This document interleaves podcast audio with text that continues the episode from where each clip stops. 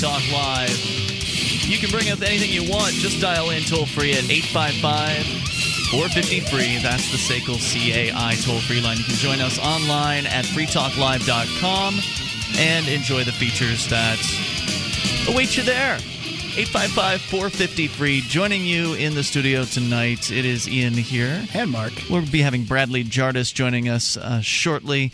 He has to drive like an hour and a half or 2 hours to get here, and I really appreciate his dedication because nobody asked him to, and he's doing it. Yeah. So he'll be joining us shortly here. 855-450-FREE is the toll-free number. You can bring up anything that you want. That is the point of Free Talk Live. That's why we call it that. By the way, big news, I guess, for online listeners that have been SOL as far as the listen lines are concerned for the last several days. We have a new provider, and that means that we have brand new numbers, and those numbers are... we'll get them out to you here in a little bit. So if you have not yet gotten the news... You should go to listen.freetalklive.com, right? That's true. You can go to listen.freetalklive.com, but then again, not everybody who uses the listen lines will necessarily have internet access, because that's why they're using the listen lines, because they have no better way to listen. They're listening on their phone. So what are they going to get a pencil? Well, yeah. Write it down. Get a pencil. That's right. I'm doing it old-fashioned here. So that'll be coming up here in a little bit. 855-450-FREE is our toll-free number. Bradley Jardis joining us in the studio. Hey, good evening, gentlemen. Good evening to you, sir. All right. So we are going to get into a story that we've been teasing for a couple days. I haven't had a chance to touch on it yet, and it's pretty important. It's what's going on with the founder, one of the founders, of the Pirate Bay. And this story is according to Glenn Greenwald, who is a pretty darn good journalist. You know, we were just trashing on journalism. It's one of my favorites. Trashing on journalism in general the other night. And there are certainly still people who, you know, they do it right. And he asks the hard questions. Yeah. And digs and comes up with the information and isn't willing, and it isn't beyond him to come to a conclusion that he might find somewhat distasteful. I get the impression he might be a little on the liberal side, but he takes the Obama administration to task every time. That's for sure. Greenwald's great on the war issue for sure. I don't know much else about him, but he, in this case, is writing an article for The Guardian, which of course explains, you know, why Glenn Greenwald is a good journalist, because he's not working for an American press organization. He's good that he will be hired by someone in this country. Yeah, I don't know how the foreign press is on their own domestic issues. Probably not so great. But I often find the foreign press to be invaluable when we're talking about issues going on here in the United States. Yeah, but aren't they owned by a lot of the same corporations? Like in some cases, they certainly are. Right. So, I mean, how, with the exception of Russia Today, I mean, how critical of the reporting will it really get? Der Spiegel and The Guardian and the London papers and stuff like that are just a lot better. Even Al Jazeera, they cite their sources. Right. So here's a story from guardian.co.uk. My very first week writing regularly at The Guardian generated intense conflict with numerous members of the British media, because that happened to be the week when Ecuador granted asylum to Julian Assange, a decision that I defended. And for reasons that warrant sustained study by several academic fields of discipline, very few people generate intense contempt among British commentariat like Assange does. One of the prime arguments I've always made about the Assange asylum is that case is that his particular fear of being extradited to Sweden is grounded in that country's very unusual and quite oppressive pretrial detention powers. Now, Brad Jardis, by the way, is a former law enforcement officer, so this should be interesting, you know, from your perspective of having experience at detaining people pre-trial. Ones that permit the state to act with an extreme degree of secrecy, and which can even prohibit the accused from any communication with the outside world. So this is why Julian Assange does not want to be extradited to Sweden. Well, I think another reason is because once he gets to Sweden, it would be a lot easier for the American authorities to get him into their clutches. Some people have speculated on that, but it's not like the Great Britain is any foe of the United States. I mean, no, he's not being protected by Britain. Well, he was. He was for a year. Well, but that's why he's in the Ecuadorian embassy, because he has to hide from their ability to grab him. I mean, if Great Britain wanted to snatch up Julian Assange, they certainly could have done it in the dead of night and handed him over to the United States. But they weren't protecting him. They most certainly were. Yeah, really. I would have to say Mark's right. Really? Yeah.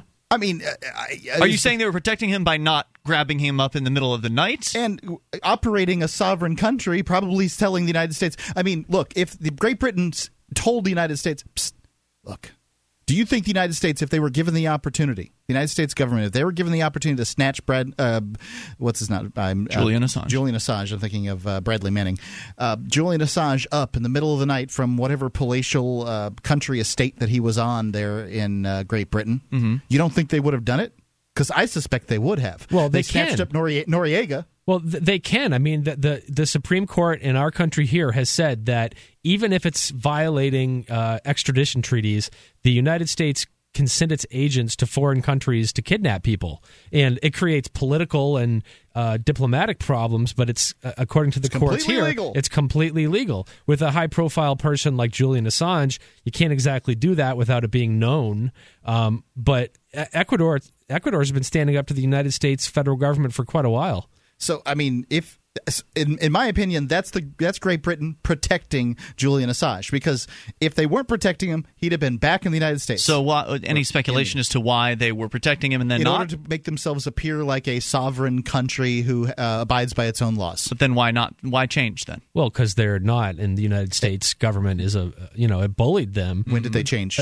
They went after him. They went after Assange. They just talked. Well, he obviously believed them because he went into hiding in the Ecuadorian embassy. He was going to turn Assange over to Sweden, and that's where he doesn't want to go. Remember, we're talking about why he doesn't want to go to Sweden. Right. I'm sorry. Maybe I'm completely misunderstanding what you're saying. There's four countries in play here. Great Britain. The countries that we're talking about are Great Britain, Sweden, Ecuador, and the United States. You're saying Great Britain was protecting him by not arresting him, but then they did try to get him so they could extradite him to Sweden. Great Britain was protecting him from the United States, but then they stopped to follow the rules. Am I missing something? I don't know if they stopped. I just think that the process takes quite a while to get somebody out. They didn't stop. The process said that the judges, the guys in robes over there, said, "Well, it's time to turn him over to Sweden," and they were going to turn him over to Sweden. So then they weren't protecting him then at all. Right. I just what changed, I guess, is what I'm wondering. Like you're saying went through the process. Sweden said that guy's a rapist, and they said, "Well, we're not going to turn him over till we decide that it's the proper time to turn it over." Right. So then they went through their proper time. So they weren't protecting him necessarily from Sweden, or they weren't. I'm not talking about Sweden. They're protecting him from the United States. It was bureaucratic red tape that made it take so long. Okay. And then now he is eligible to be extradited. He's scared to go, which he should be, but ultimately he should be scared to step foot anywhere that would extradite him to the United States, because the Department of Defense has already called him an enemy of the state. Indeed. Which means he's going to be detained as an enemy combatant. Military combatant, sure. Yeah, and he'll be shipped somewhere. Earmuffs, black goggles, blacked out goggles. So I think what was confusing me was the idea that they were somehow protecting him. They weren't protecting him from anybody. They were just, according to you, protecting him from the United States, who wanted him. But then again, They were going through their own little rigmarole, their bureaucratic process. They were protecting their rigmarole. Yeah. He was in their rigmarole, and if the United States came and disappeared him in the middle of the night, then it would show that Great Britain is a weak country that doesn't follow its own laws. I see what you're saying.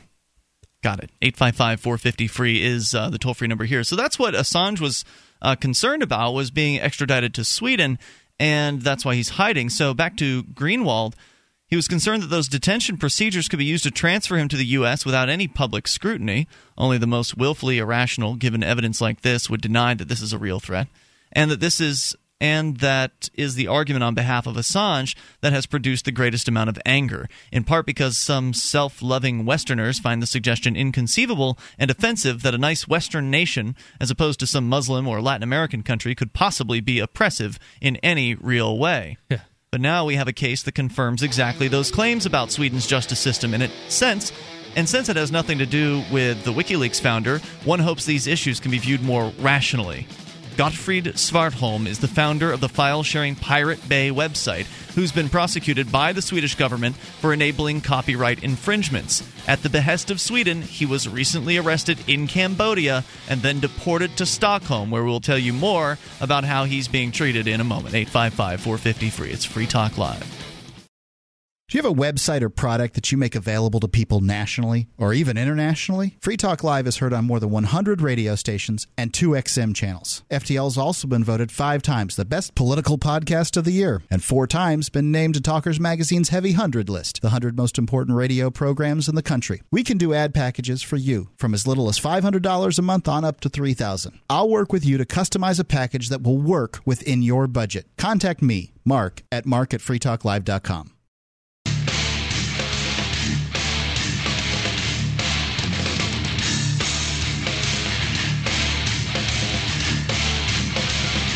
This is Free Talk Live. You can bring up anything you want. Just dial in toll-free.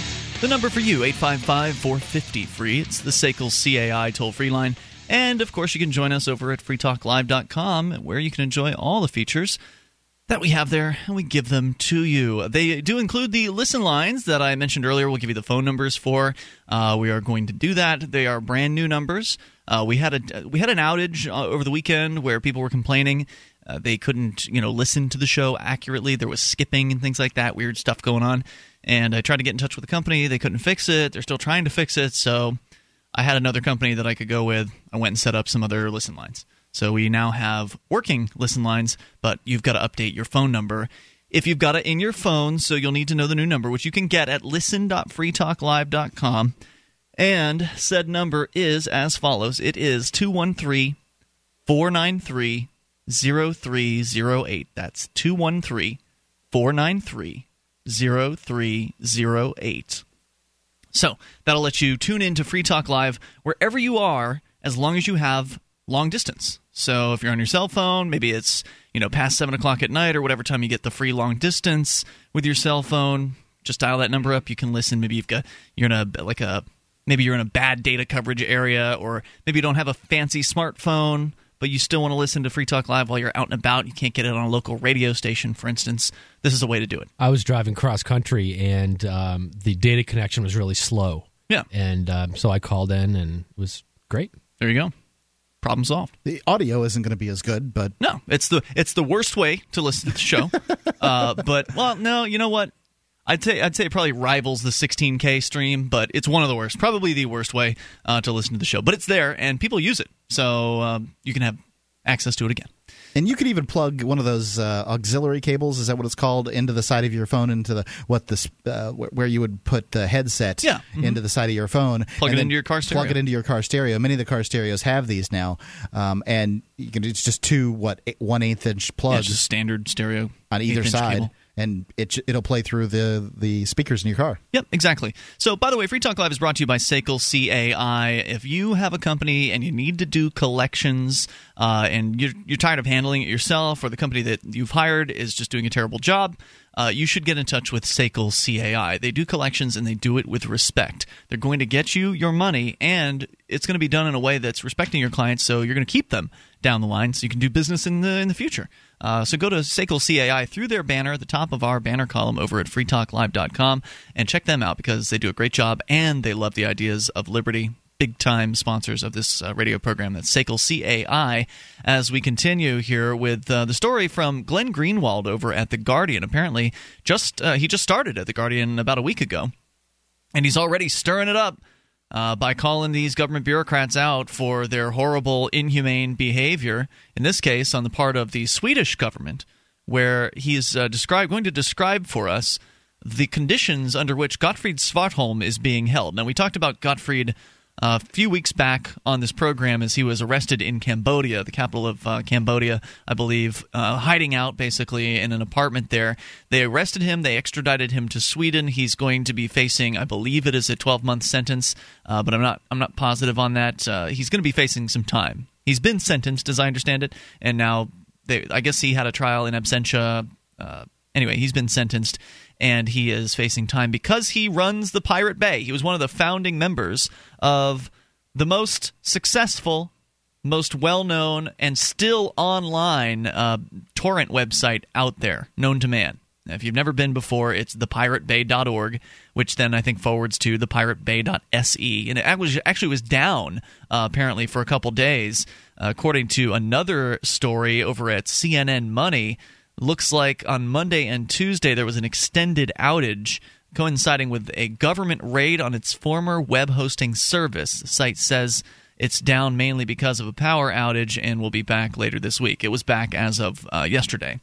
But it was a pretty extended outage for the Pirate Bay, who's normally pretty good at keeping themselves online. They've got a lot of mirrors, as they're called, where servers are being operated elsewhere in different countries that essentially copy the content from the Pirate Bay and they redisplay it on their servers. What I don't understand is why doesn't the government just seize piratebay.com and make it so they can't forward the domain name server again? I mean, because that's how they go around all these raids, right? They have other servers set up in different places in the world.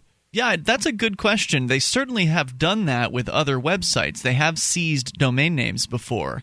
And so why it is that... I want to draw a distinction. We appear to be having some sort of technical difficulties here tonight. I'd like to apologize to our internet listeners who are now hearing us talk over ourselves. I'm just going to turn that down a little bit here. We've been having some sort of issue with the ISDN line. We may have to end up changing our connection types. Okay, I'm presuming we're back because we can't hear ourselves anymore. No, we're actually not. So anyway, we're going to vamp for a little bit here because, you know, it's not really fair to cover. Do you want to go and play with the gizmos while I talk to Bradley? Yeah, you could do that if you want to vamp with Brad for a short bit. We'll get back into the Pirate Bay here shortly. What's that audio that we're hearing? That's them. They're disconnecting and connecting and trying to make things work here. Okay. So, anyway, go ahead. Just vamp for a short bit. So are we, do you want us to talk about Julian Assange, or do you want us to talk about something else? You know, we can. I think that we're back. Okay, we are back here, and I apologize to folks. There's something going on. I don't know if it's the weather or what's going on, but our connection to the network is less than reliable tonight for some reason. And normally it's rock solid. So we'll try to iron that out here during an upcoming break. But what we were talking about before we got dumped off there by the disconnect was the Pirate Bay. And, Brad, you'd asked a question in regards to why doesn't the government just seize their URL and stop them from forwarding it somewhere else? Right, because everyone knows that's how you get to the Pirate Bay. That's their address. But the government has the power to do this. Why haven't they? So they have done it to other places. We know they have that power. We've seen them, you know, literally put a big FBI logo up on websites where they'll claim that they busted the site for XYZ reason and haha, we own you. I was just going to say, I bet you the guys who do that think it's funny, you know, and they redirect it to their servers. Yeah, and so, yeah, you're right. I don't know why that is. Maybe somebody out there knows. I'm sure one of the, you know, the cracker hacker geeks that might be listening to the show could better explain to us why that is. Because as I understand it, DNS is based out of the U.S. in a lot of cases. Internet is right. It's right here in the U.S. So DNS, to explain what we're talking about, don't want to go over people's heads here. DNS is essentially the phone book of the internet, wherein if you, you know, if you're visiting freetalklive.com, the internets don't work on words like that. Right. It attaches the I'm going to do it because I know what it is, and if somebody can understand me, then they can understand it. Right. The web address that you type in is some words that correspond to some numbers. The DNS attaches the words to the numbers. So freetalklive.com is you know, the words that you would type in order to get to our website, but our website actually has some numbers that is sort of the root of the website address. And if the DNS goes down for whatever reason, then if you typed in freetalklive.com, then it wouldn't go to the website. That's right. So you can always, if DNS is down, you can always type in the IP address and it'll take you to the site that you're looking for. But most people don't know what that is because the computers do the lookups for them. And DNS, the centralized, you know, what you said, Internet, is essentially the organization that kind of administers DNS around the world, is based in the U.S. So they're totally within the reach of the federal government. 855-450-FREE. Maybe you know why it is the Pirate Bay hasn't been taken down at the domain name level. It's Free Talk Live. In every age, a technology is created that upends the foundations of society. The wheel, the printing press, the internet. Now, in a world sliding into financial chaos, a new technology is changing the way monetary systems work around the world. It is called Bitcoin. Bitcoin is a new form of money, controlled not by banks, governments, or corporations, but through mutual commerce between free individuals. To learn more, visit weusecoins.com.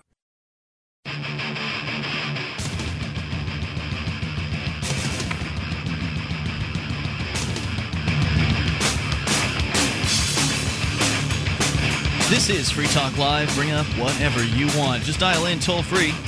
Take control of the airwaves, 855-450-FREE. That's the SACL CAI toll-free line. You can join us on our website. Head over to freetalklive.com and enjoy the features we have there for you, including listening options. We told you earlier about the listen lines, which allow you to listen via your phone, any phone that can dial long distance.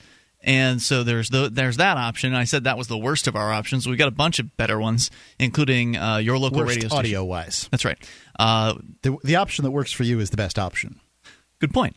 So that's why we have a bunch of options, so you can have one that will work wherever you are. And so they're all free.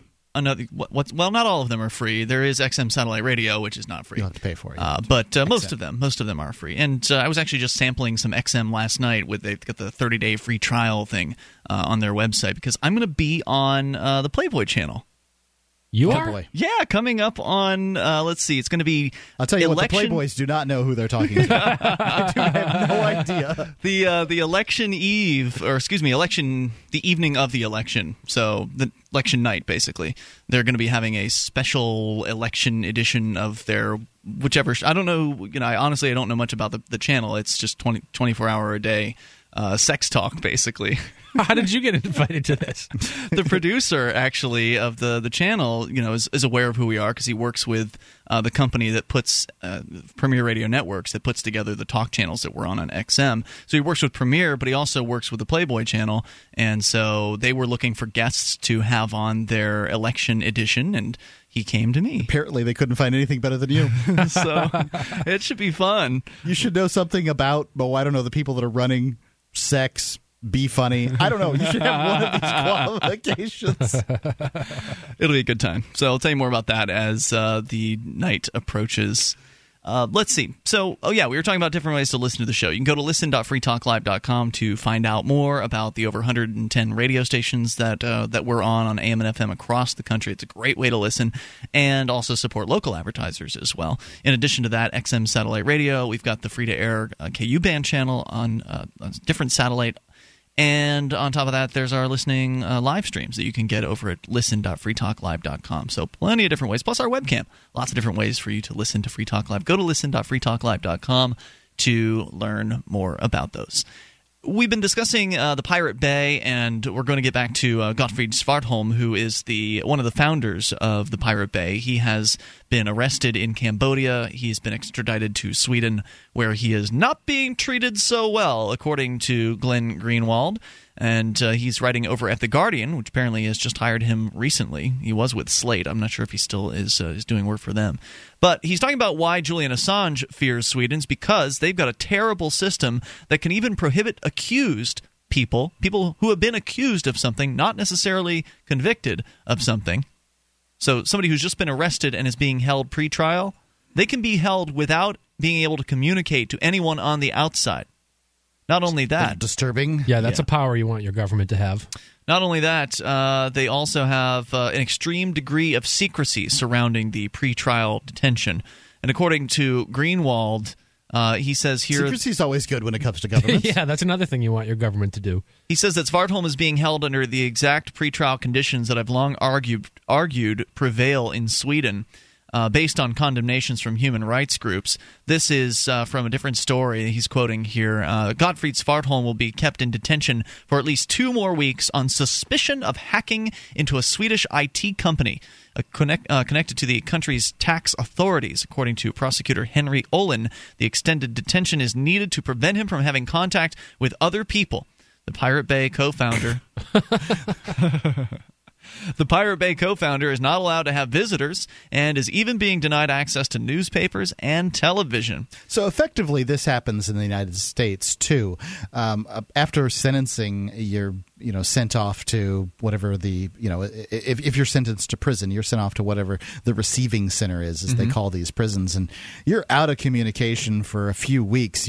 While you're processed, right? You won't be able to. You won't get your little ID card to make telephone calls. Right. So you don't have any money. You don't have access to commissary at that time. So right, you can send letters, can't you? Whence do your stamps come? Only if they let you have an indigence package, and that's at their discretion, usually.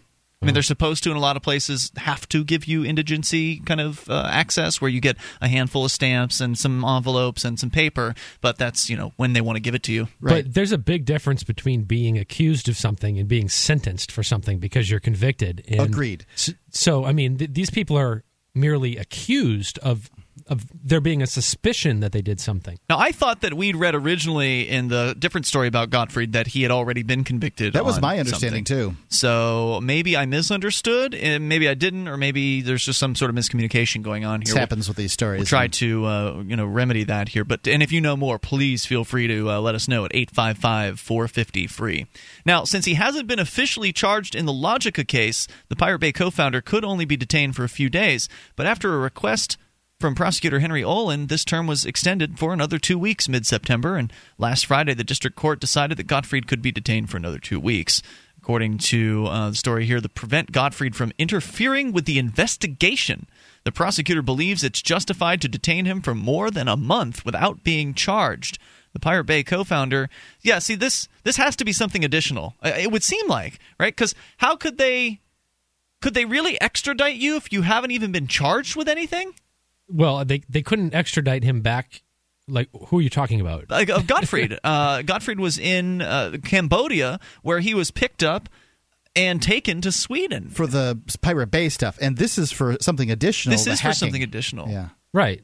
No, yeah. I mean, he didn't commit a crime in Cambodia. I mean, he committed a crime ostensibly in Sweden. The funny thing is Sweden suddenly has a Cambodian aid package that comes up at exactly the same time that they snatch him up in some riverfront apartment in Phnom Penh. Yeah. Why was he in Cambodia? Was he hiding? He's hiding out, I think. Sure. The detail that I don't understand, there's something I'm missing here, and that is, if he was arrested for this Pirate Bay charge, why is he being held as, you know, in a pretrial situation? Because more charges. Because they've got him back. They've got him back into Sweden, and they want him to be held so he can't communicate or destroy evidence, modify things, allegedly. Whatever they want to do. I mean, at this point, he can't give interviews, and they want it. You know, they want his star power to fade. Would be my guess. Right. The prosecutor hasn't ruled out a request from another extension of Gottfried's detainment in 2 weeks if the investigation is still ongoing. So they're just going to keep investigating and keep getting extensions from the court. Sure, for as long as possible. Tough investigation. Yeah, there's no Eighth Amendment over in Sweden. You get arrested, you don't necessarily have the right to bail. The claim that produced the most vitriol was that Sweden vests remarkable power in prosecutors and courts to keep accused suspects completely hidden from public view with no communication or other contact with the outside world, and that this power is exercised with some frequency. Now we have confirmation of that claim from, of all people, the Swedish prosecutor in this case, Henry Olin, who said in an interview outside the courtroom the following, quote, "According to the Swedish system, when the preliminary investigation is finished, I, as prosecutor, will decide whether to prosecute him. In the Swedish system, it is quite usual for people to be detained on this legal ground, and it gives me the possibility to prevent him from having contact with other people." So, quite usual is what he says. Yep, no big deal. We're just following the law, folks. Well, here they would probably issue bail conditions telling you can't do this or you're coming back. Unlike in the British system, in which all proceedings, including extradition proceedings relating to Assange, will be publicly scrutinized and almost certainly conducted in open court, the unusual secrecy of Sweden's pretrial judicial process, particularly the ability to hold the accused incommunicado, poses a real danger that whatever happened to Assange could be effectuated without any public notice. That has always been and remains the prime fear for his being extradited to Sweden, a fear that could be and should be redressed by negotiations between Ecuador, Sweden, and the UK to assure he can go to Sweden while having his rights protected. So there you go. His rights will be protected if those are the rights that Sweden grants, right? 855-450-FREE. That's the SACL CAI toll-free line. Well, his suggestion there is that Ecuador should negotiate and try to get them to grant him more preference. 1-855-450-FREE, the SACL CAI toll-free line. But if they agree to it and then they renege, what's Ecuador going to do? There's not even any DNA on the condom, so I don't know what they want to extradite him for. We'll continue here in a moment. Also, take your calls about whatever's on your mind. If you've got some comments on the Swedish justice system, it's Free Talk Live.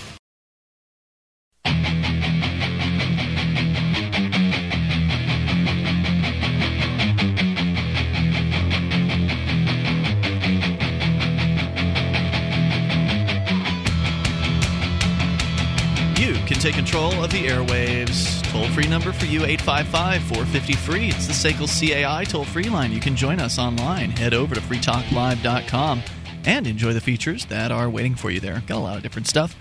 And you can support the show if you like.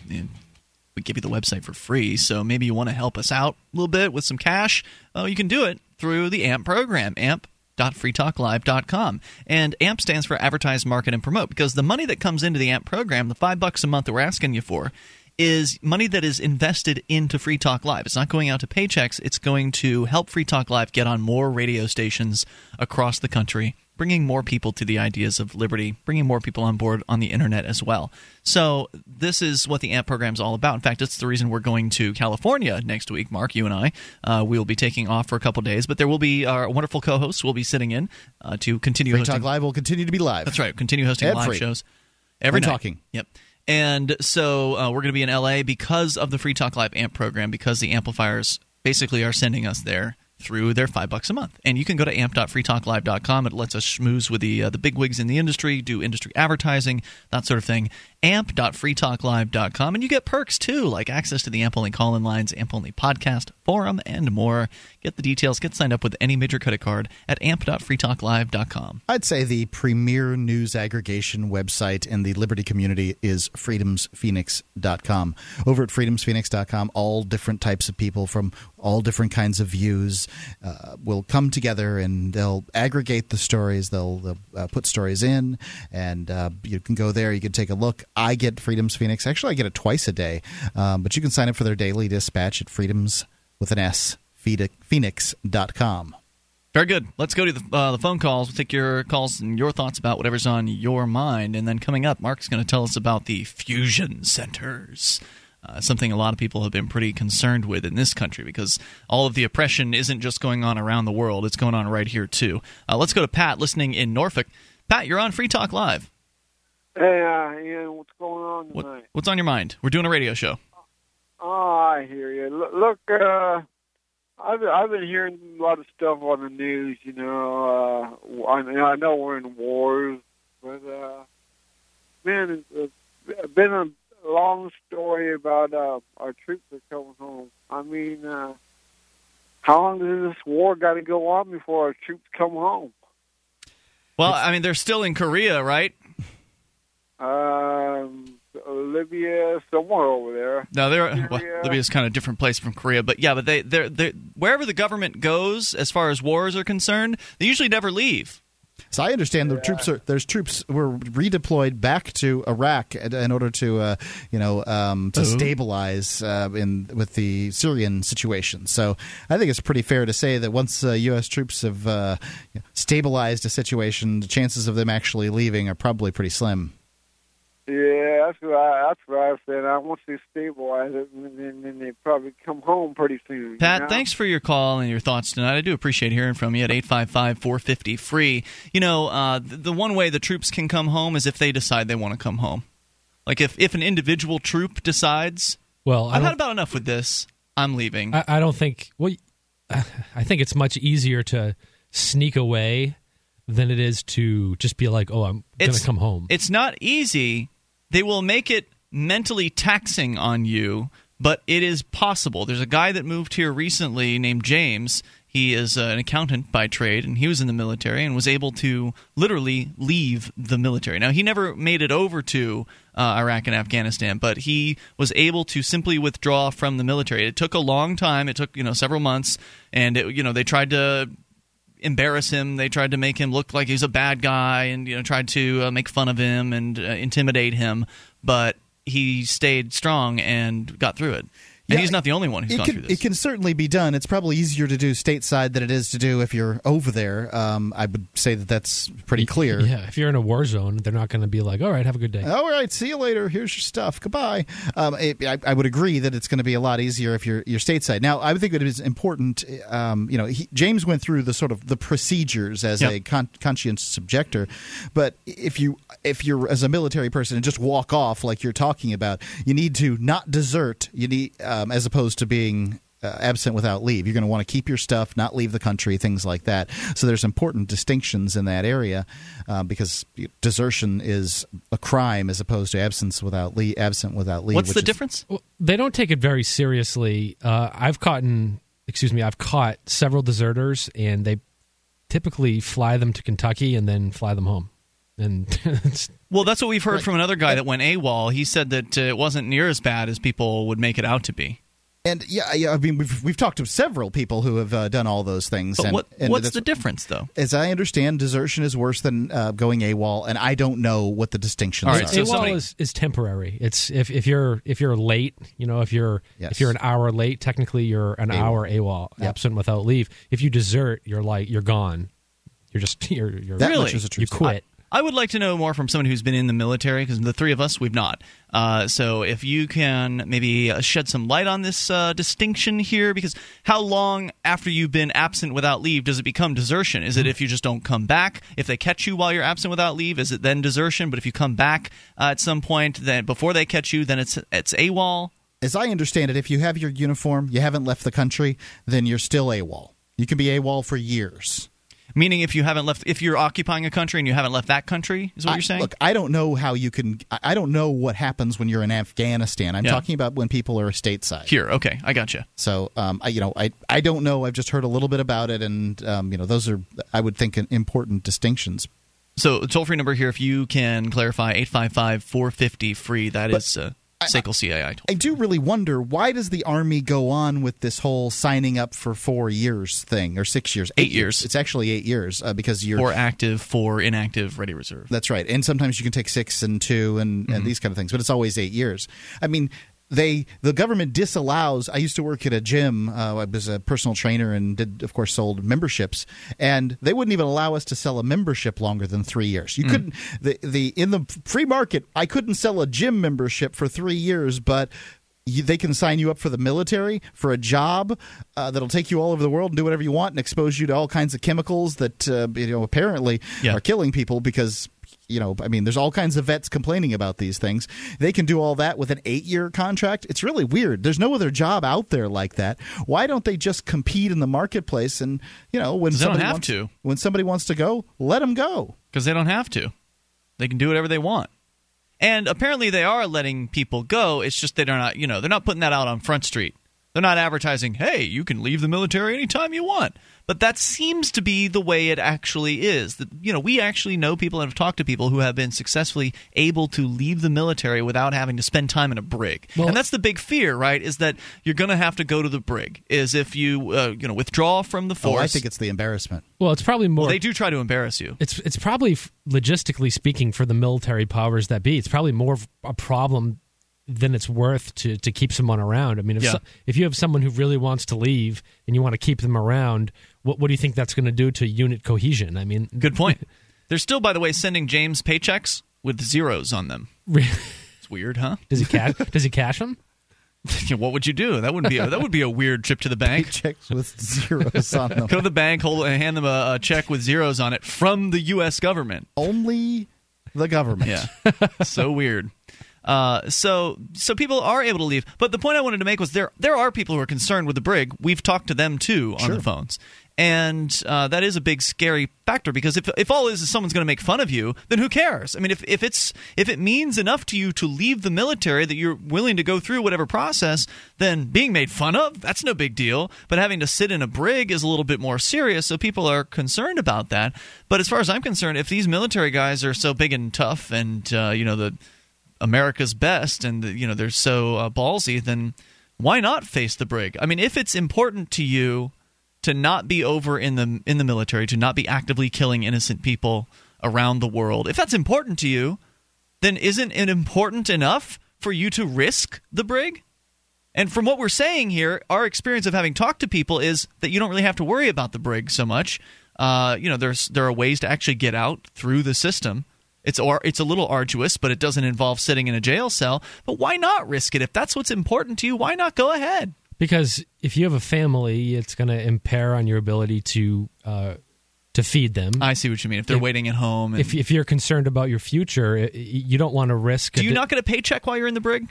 I don't know. I think it would depend on whatever your sentence is from your convening authority. I mean, it depends on what you did, I would imagine. But, I mean, it would be so much easier just to go the legal route and find some paperwork snafu to get you out. I think we've got some military guys that are on hold here that want to talk to us about the difference between AWOL and desertion. Stand through the news. We will come back to you in moments. We'll continue the discussion about the military. Also, still on the way, Mark will be explaining to us regarding the fusion centers and what's going on with those, or what they are. Maybe you've never heard of them before. Hour two's next.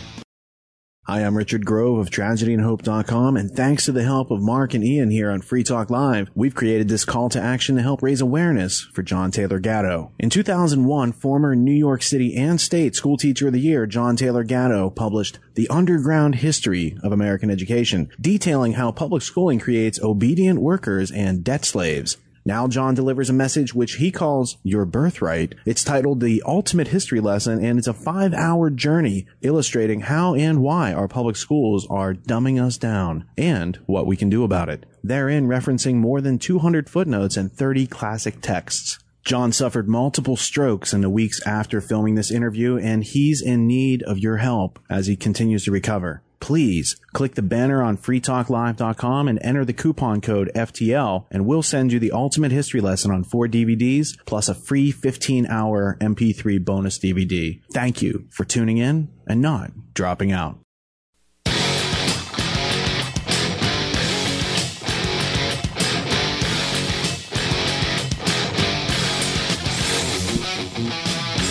This is Free Talk Live. You can bring up anything you want. Toll-free number tonight, 855-450-FREE.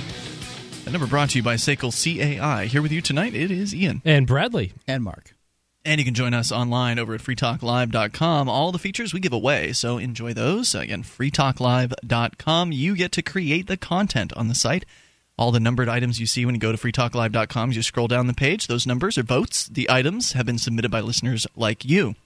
Essentially a listener aggregating site in which you decide what's interesting. You vote up the stuff you like, you vote down the stuff you don't, submit new things to the site, and altogether, the most interesting, the most popular, make it to the front page in the top. So you can go and get interactive over at freetalklive.com. Let's go to Jack. He's listening in Northern Maine to WEGP in Presque Isle. Hey, Jack, you're on Free Talk Live. Good evening, gentlemen. Hey, what's on your mind? I spent considerable number of years in Uncle Sam's Canoe Club, the United States Navy. Excellent. And, big canoes. The big canoes, yeah. Actually, there's only two kinds of ships in the Navy, in case you didn't know it. There are submarines and targets. Were you a submariner? Yes, sir. Awesome. Were you on a boomer or an attack? You have to go back a few years. Before that? I was on a diesel fleet I was on a diesel fleet submarine. Wow. All I know is what I've read in John Ryan. 7 war patrols in World War II. But I wasn't on it. I'm not that old. So tell me, what were you calling about tonight? Well, the difference between desertion and AWOL is really kind of in the definition of the words. When you're on a post or when you're at duty or when you're actually in under hostile fire, to leave is to desert. Ah, okay. When you don't show up, when you're absent without leave, when you just don't show up for your post, you didn't desert it, you just didn't show up. So is there a certain number of hours per day that you are supposed to be at some sort of duty, and then afterwards you just do whatever? That depends on your job, your assignment, your rate, your rank. That's dependent on individual dependent, and it also depends on the branch of service. Okay. So when you're attached to a ship, you have shore duty. You have liberty. They call it liberty. And you're allowed to be gone for a certain period of time, but you have to be back at a certain period of time. Now, don't tell anybody, but I was late for that muster in Hong Kong many years ago. And in Hong Kong, the rules are if you're 15 minutes late, they have to alert the authorities in the civil authorities in Hong Kong, and they start a search if you're 15 minutes late. It was pretty nasty back in those days, and sailors ended up dead and lots of nasty things. Well, I was an hour and a half late. It's amazing that I didn't end up in the brig doing time bad stuff. And that would have been for AWOL. That would have been AWOL, or that would have been desertion? No, that would have been AWOL. Right. Okay. Because he would have been at liberty. But it would have been AWOL under extreme circumstances where you're not supposed to ever be late, because it's a foreign port, it's a free port, and a dangerous port. So things have gotten a little bit easier for folks these days. Is that your understanding? Somewhat, and also there's a big difference. When I first went in, there was still a draft. Mm-hmm. Okay, and so you were going to get drafted, and so you could contest it or protest it, or use one of the loopholes, the devices to not serve, which was fine. I mean, there was the education waiver, and there were fiscal waivers and whatnot. But if you today volunteer, I mean, you shouldn't be allowed to negate a contract because of some whim. Why not? Why not? Well, you got into the contract and decided it wasn't for you. And most contracts have exit provisions, like, you know, my cell phone contract. Right. And there are exit provisions, but you don't enter a contract without due diligence. Whether you're signing a contract with the phone company for your cell phone, if you just decide, hey, I don't like you guys anymore, you had a 2-year contract. Right, I pay a fee to get out of the contract. But now, let me ask you this. You can get out of it, but you have to go through the legal process. Well, you know, what I think is I get where you're coming from, and I see the integrity in what you're saying, and I like integrity in doing business. But I think that it's in a really unfair playing field when the United States government is the only business that can contract employees in for an 8-year period. And it's only 6, and you have 2 years obligated and of active and 4 years of inactive. They do have a 2-year deal now. That's benefits. Right. Okay. They do have a 2-year. I think it's okay. So there's this inactive ready reserve, and the terms are longer than people think that they are. So the 4 years tends to be 8 years. The 2 years tends to be 6 years. Does that sound right to you? Well, usually, as far as I know, it's the maximum that you're signing up for, unless you agree to something more, is 6 years. Okay. And most of us did 4 years active and 2 years inactive. Okay.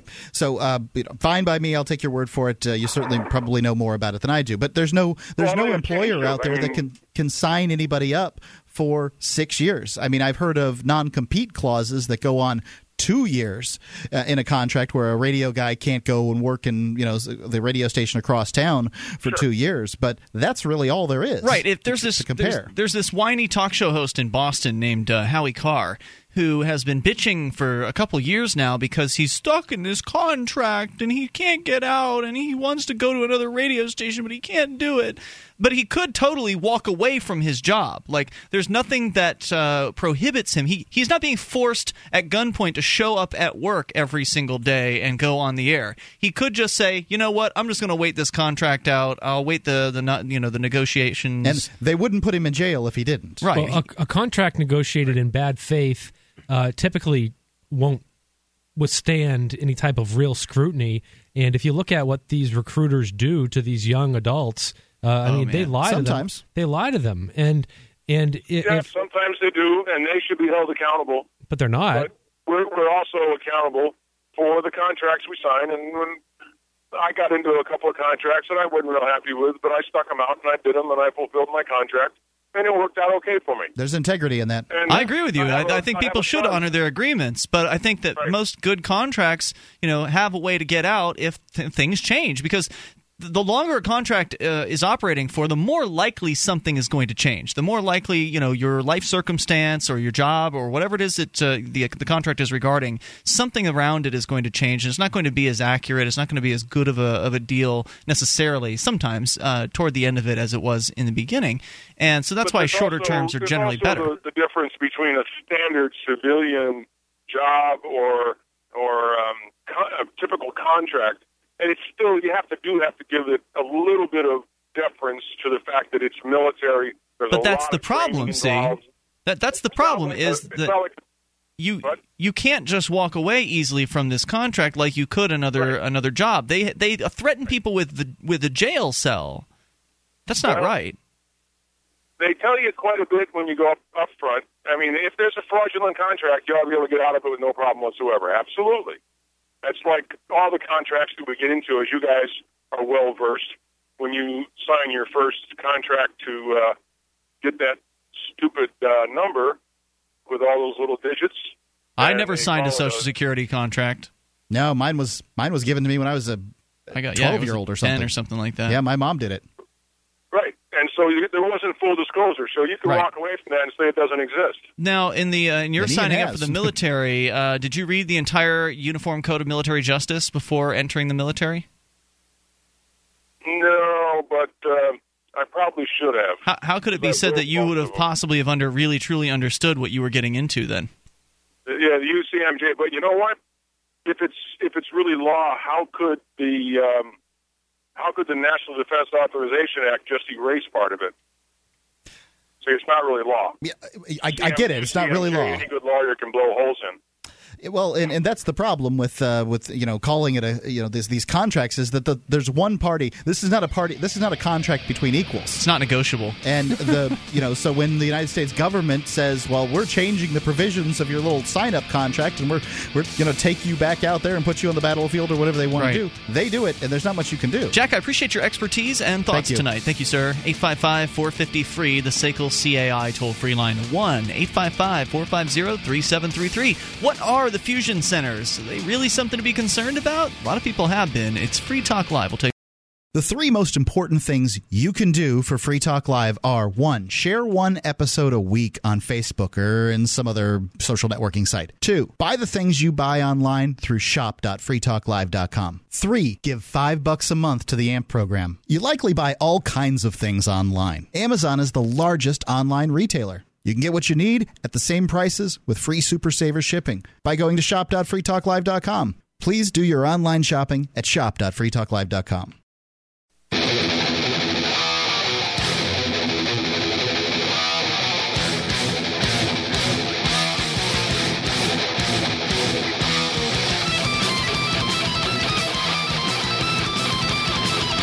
This is Free Talk Live. You get to dial in toll-free if you'd like. Bring up anything you want at 855-450-FREE. That is the SACL CAI toll-free line. Join us online over at freetalklive.com and enjoy the features that are waiting for you there. Once again, freetalklive.com. Features including news updates. Get signed up, and we'll keep you in the loop whenever there's something you need to know about Free Talk Live.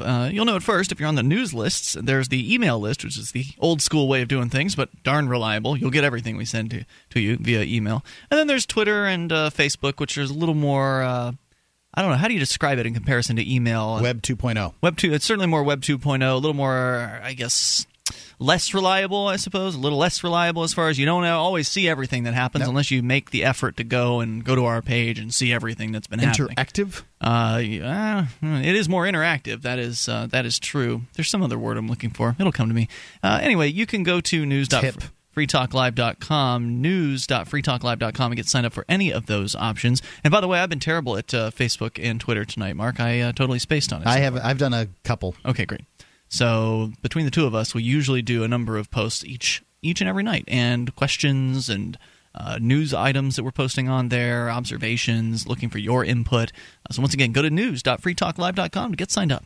I did another Edgington post this evening just before the show. This one was Christopher C. Horner, and he is the author of The Liberal War on Transparency. It's not as partisan as it sounds. It's I think quite a good interview, and he talks about how the Obama administration has, frankly, been the least transparent in history. And I think it's well worth the listen. It's you can go to soundcloud.freetalklive.com and listen to it there. It's the top one on the page at this point. You might have to, if you're hearing this later, you'll have to scroll down a little. All right, Mark, I don't see that you have sent any tweets tonight. Maybe I'm missing something. I've retweeted. Okay. 855-450-FREE. So we're doing pretty bad on the tweeting and the Facebook tonight, but we'll do better, promise.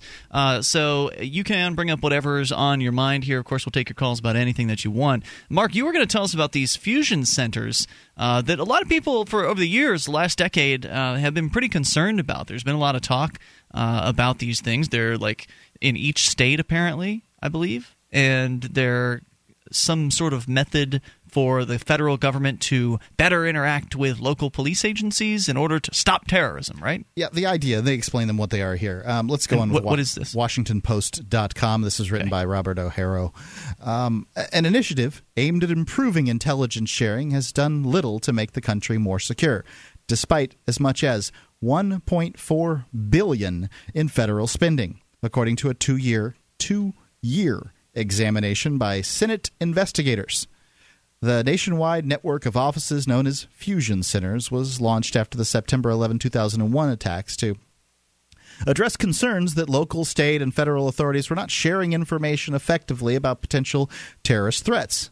But after 9 years and the regular praise from officials at the Department of Homeland Security, of course, that's what they work under, the 77 fusion centers have become pools of ineptitude, waste, and civil liberties intrusions, according to a scathing 141-page report by the Senate Homeland Security and Governmental Affairs Permanent Subcommittee on Investigations. And I can only imagine what kind of waste, civil liberties intrusions, and ineptitude would cause these douches over at the Homeland Security Governmental Affairs Permanent Subcommittee on Investigations run by the Senate to call them wasteful, intrusive, and inept. Yeah, you got to be pretty bad in order to face that kind of... The government... to call calling out. You inept, yep. Right, and wasteful. I mean, Lord. I remember reading some of these bulletins that would come from these types of things, and I remember reading some of them. You know, they're put together in PDF form, and I remember reading about, you know, be on the lookout for someone buying Red Devil Lie, you know, something like that, or someone making methamphetamine, you know. One of the classic ones, and I don't remember which state it was Missouri or something like that. There's one of these fusion centers that put out a be on the lookout for people with constitutions and that sort of thing. People citing they know their rights. These people are potential domestic terrorists, and they did make actual handouts for police agencies, and that's the kind of thing that really got, I think, a lot of the people in portions of the liberty community pretty all riled up about these fusion centers, thinking that these are going to be, you know, the keys to tyranny. But turns out governments are what they are, and that is inefficient, slow, stupid bureaucracies. Well, they're supposed to be a way to disseminate intelligence, but it turns out to be a massive waste of time and civil liberties threat. Yeah, I mean, you know, it sounds like a perfect idea until you realize that the government's going to be in charge of the program. Well, let's put together some centers where we can share information on, you know, intelligence information with local authorities and make sure that there's some coordination. We'll put a whole bunch of layers of hierarchy between, you know, local and federal and state authorities. And I mean, the information will just zip right through. It's like Fios. It's like those fiber optic cables. The information will just fly right through. Turns out, no, the only thing that they've been any good at when they're not being inept and wasteful is intruding on people's civil liberties and calling Americans that believe in the Constitution domestic terrorists. Yep. So that's, I'm a terrorist, I guess. Well, I don't think the Constitution goes far enough, frankly. But the creation and operation of the fusion centers were promoted by the administration of the President George W. Bush, and later the Obama administration was because they're so different. Essential weapon in the fight to build a nationwide network that would keep the country safe from terrorism. Yes, essential. So that means if they're failing, then we must be completely vulnerable to a terrorist attack, but yet there's nothing happening. There are no terrorist attacks happening in this country. Well, I think the FBI would claim that they've stopped them all. Sure they would, but that would be a lie. Well, they have stopped some legitimate terrorist threats. They've also created some. Seems like every one that they stop is one they've created. There was like the one guy with the shoe bomb way, way back, maybe. The guy who parked the SUV in Times Square. They didn't stop him, but some people weren't even involved. No, they didn't. The FBI wasn't, no. Nope. So, so my point there being that they're saying here that these fusion centers are supposed to be so important to protecting people from terrorism, and now here's the government calling them out, saying, well, these things are useless. They're just expensive. They're money holes, and they're not just money holes. They are also civil liberty intrusive. Well, that too, yeah. That's the other thing. So they're not just inept, wasteful, but they are also intrusive upon civil liberties. And this is by a 141-page report by the Senate Homeland Security and Governmental Affairs Permanent Subcommittee on Investigations. So they're intruding on civil liberties with nothing to show for it, right? I mean, there's no – they're not rounding up the terrorists. I mean, the Senate is calling you inefficient. Yeah. What could you possibly have ever gotten done in 9 years? The relevant point here is that there are all the people out there that think the government is keeping them safe. All you have to do is look at these programs and see exactly how efficient and effective they are. And they're not. You know, the TSA, what is it, 70, 60, 70, 80, 90%, depending on the tests they run, they're letting all kinds of things through. I haven't seen a test where they've been as efficient as catching 40% of guns, knives, and bombs they've been tested on. Every time I've seen any leaked information, it's been they've caught as few as 25% on down to zero guns, knives, and bombs that they've tested themselves on. With their You've got the TSA letting a bunch of whatever through. They're trying to give you this illusion of security. You've got these fusion centers that are just in shambles and ridiculous and useless, and more illusion of security there. And, Mark, you have more to share. Yeah, we've actually got some dollars and cents that they've been wasting. Okay, lovely. 855-450-FREE. That's the SACL CAI toll-free line. You can take control of the airwaves. Bring up whatever's on your mind. This is Free Talk Live. On Free Talk Live, we talk about investing in gold and silver as a hedge against inflation, investment, and barter currency. We've teamed up with Midas Resources to offer you some great rates on some hand-picked gold and silver pieces. U.S. Eagles, British Sovereigns, 20 Francs, Lakota Nation Silver Rounds, Montana Silver Reserves, and Walking Liberty Halves. Call 877-857-9938 or go to gold.freetalklive.com. The shipping is the same for one as it is for 20, so try to get as many as you can all at once. gold.freetalklive.com.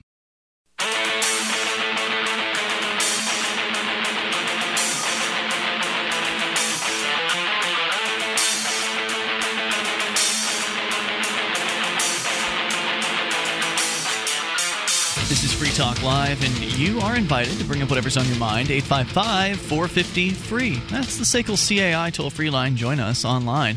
Head over to freetalklive.com. Enjoy the features we give to you there, including archives. If you've missed a moment of the show, you can just click and download. We have the last 7 days' worth right there at the top of the site, freetalklive.com. You can just click them. They're right there.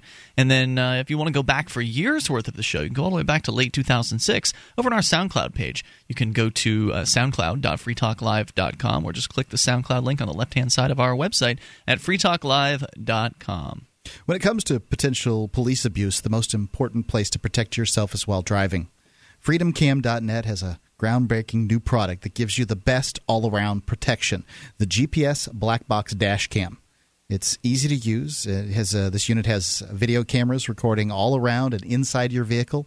It also has a built-in microphone, GPS navigation, records to your driving route and speed, and your traffic stops and all other incidents are recorded. You can protect yourself with the ultimate witness at freedomcam.net. It's on sale right now at freedomcam.net. The prices are lower. I've checked, and so you should go get one. I don't know how much longer they're going to stay this way.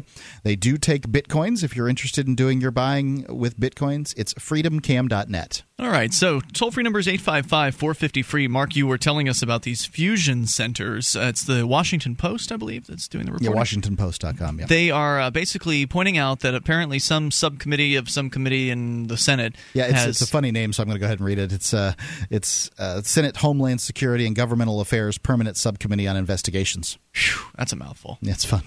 Government guys love their long titles. I'm the Assistant Secretary to the Senate Homeland Security Governmental Affairs Permanent Subcommittee on Investigations. Yep. I bet putting that on a card. Business card. I bet you there's some of these committees that if you spell out their acronym, it says something. Probably true. Indeed. Dirty. So these guys have come out with a scathing report that is attacking these fusion centers, which is the federal government's one of their plans, their plots to supposedly catch the domestic terrorists. And a lot of people have been frightened of these fusion centers because they put out some scary-sounding documents about how, you know, so-called patriots, people that like the Constitution, those sorts of folks, protesters, these people are all potential terrorists. And, you know, no doubt we've reported on them over the years, but ultimately they really haven't done very much except, what did they do, Mark? Well, the report documents spending on items that did little to help share intelligence, including gadgets such as shirt button cameras, $6,000 laptops and big screen televisions. Woo! Woo! A $6,000 laptop. That's a badass laptop right there. It must be. I mean, it must be smoking. Think about the video games they could play at their fusion centers. Exactly. I wonder how many video games are being played. And this was... Well, it's clearly research to learn how the terrorists are recruiting new recruits from the land of video game players. They go into the games. They've heard, I'm sure, that they're going into the games and attempting to recruit young people into their terrorist ranks. So they need to be in the games at all times. And pwn some noobs. In order... Stop camping. Get some frags in order to make sure that the kids of America are safe. You know, so I worked. I was in prison for 9 years, and there I worked closely with law enforcement. I was, well, I guess, the equivalent of a trustee for a very long time. And there weren't very many computers. This was back in the early. Mid 90s, back when people were still scared of war games, that if convict out anywhere near a computer, that they'll take over the Department of Defense or something. And what I can tell you, though, is that the few people that had video games, one of them specifically was the vice principal, or excuse me, the vice the vice superintendent, their assistant superintendent.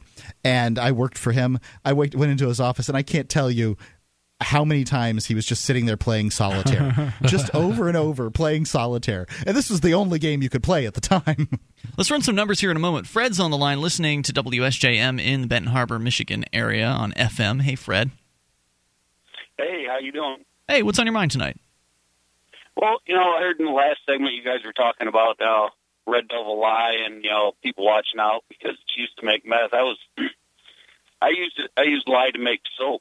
Homemade soap, and I went to my local Lowe's store to buy some, and the guy looked at me funny when I asked him where there's lye, and he's like, they use that to make meth, and I'm like, yeah, they also use it to make soap. Sure, you could use it to make soap. And just the way the guy judged me for asking about it. Well, he probably heard from the fusion center. Yeah. I ended up having to order it online, and the amount that I had to order online was going to last me about 15 years. Oh, God. Wow.